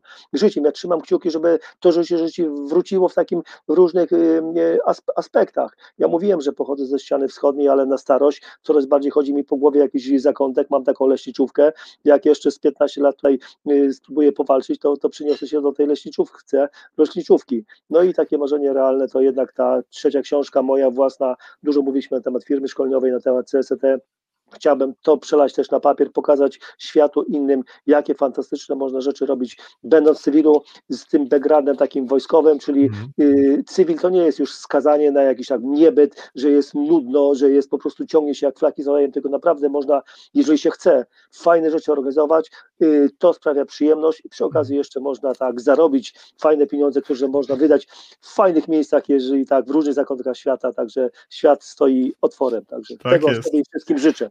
Odnośnie twojego marzenia domku gdzieś tam daleko, to pamiętasz, internet kiedyś okrążyła taka opowieść dom, Domek w Karkonoszach. Jeżeli okay. nie słyszałeś, to koniecznie posłuchaj odnośnie domku w Karkonoszach. Drodzy Państwo, mm, bardzo dziękuję Wam za dzisiejszą obecność i jeżeli znalazły się tu jakieś pytania, mm, które nie doczekały się odpowiedzi, tak jak żeśmy zapewniali z Andrzejem z pewnością udzielimy mm, y, wszelkich koniecznych komentarzy czy odpowiedzi właśnie. Po spotkaniu pojawi się post, gdzie maszyna losująca zgodnie z, pro, z procedurą taką właśnie komora maszyny losującej jest pusta, następuje zwolnienie blokady i rozpoczniemy losowanie. I to losowanie mm, wyłoni trzech fantastycznych szczęśliwców, którzy zdobędą po książkę Andrzeja, która zostanie podpisana z imienia i z nazwiska, tak więc te osoby, do tych osób się zgłosimy. Nad tym będzie wszystkim czuwał Michał Czerwiński, który mm, jest jeszcze z Państwem w tym momencie mm, pod naszym wydarzeniem, komentuje, moderuje tam tę rozmowę i bardzo chciałem Wam dzisiaj za tę obecność podziękować. Pozdrawiacie nas bardzo serdecznie, wszystkie te osoby z pewnością jeszcze od wodza coś tam miłego usłyszą, czy wódz odpisze, tak więc mm, ja osobiście w tym momencie Wam bardzo, bardzo dziękuję. Y, a może wódz jeszcze jakimś pół zdaniem albo jednym zdaniem podsumuje całość, przekaże jakieś coś z dwa zdania jeszcze jako orędzie narodowe i będziemy się żegnać. E, tak, ksywa wódz zobowiązuje. Ja powiem tak, tutaj dużo rzeczy podnosiliśmy, dużo tematów podnosiliśmy, może było chaotyczne, może było szybko, zwłaszcza z mojej strony, szybko mówię, ale ściana wschodnia, tam wszyscy mówią szybko, to nie jest tak, że jestem nerwowy, czy obawiam się pewnych rzeczy, ale gdyby ktoś miał jakieś przemyślenia po kilku godzinach, po przespaniu się, zachęcam, tak, strona internetowa może do mnie napisać na Facebooku, na spokojnie, na pewno znajdę czas, y, udzielę odpowiedzi, także zachęcam do, do kontaktu. Y, ta osoba, która właśnie sygnalizowała jakąś tam chęć, że jakiś pomysł jest, przypominam się, jesteśmy tak do dyspozycji, możemy połączyć siły, jak coś będzie fajnego, przemyślonego, spróbujemy razem tak wiercić dziurę w brzuchu odpowiednim osobom i może coś się wspólnie uda zrobić, także dziękuję za uwagę, dwie godziny chyba z hakiem, także przepraszam, że tak bardzo przeciągnęliśmy, mam nadzieję, że nie było to nudne, tak, i, i, i dało to y, troszeczkę troszeczkę tak y, Wam, Państwu wiedzy, przynajmniej takiej teoretycznej. Na pewno tak. Pamiętajcie też Państwo, że bezpieczeństwo nie jest dane raz na zawsze. Y, róbmy wszystko, żeby to nasze małe, lokalne bezpieczeństwo, to duże, większe, w małych, większych ojczyznach y, budowane było najpierw od nas, przez nas. Uczmy y, się od innych tych pięknych postaw, zarażajmy też innych tymi dobrymi postawami y, i mm, żeby naszym takim efektem, który chcemy osiągnąć, było jak najmniej rannych, poszkodowanych, smutnych i tych, którzy mm, z różnych względów y, ucierpieli mm, w różnych życiowych sytuacjach. Moim i Państwa gościem był pułkownik Andrzej Wodzu Kruczyński. Y, któremu bardzo serdecznie dziękuję za spotkanie. Ja dziękuję, pozdrawiam, do usłyszenia, do widzenia. Dzisiejszym e, wydawcą naszego spotkania był Michał Czerwiński z TAKMEDu, którego serdecznie pozdrawiam e, i dziękuję Michale za kawał dobrej roboty, jaką żeś naprawdę tutaj e, odwalił, że się tak po wojskowemu powiem. Dziękuję wszystkim naszym widzom, słuchaczy na Spotify, pozdrawiam. Ja nazywam się Jacek Borowiak, a Państwo oglądaliście kolejny odcinek mm, Nordic Triget Live o bezpieczeństwie. Dzisiaj właśnie o bezpieczeństwie związanym z sytuacją kryzysową i prewencją przedstawioną przez Andrzeja Kruczyńskiego. Pozdrawiam i do usłyszenia i do zobaczenia.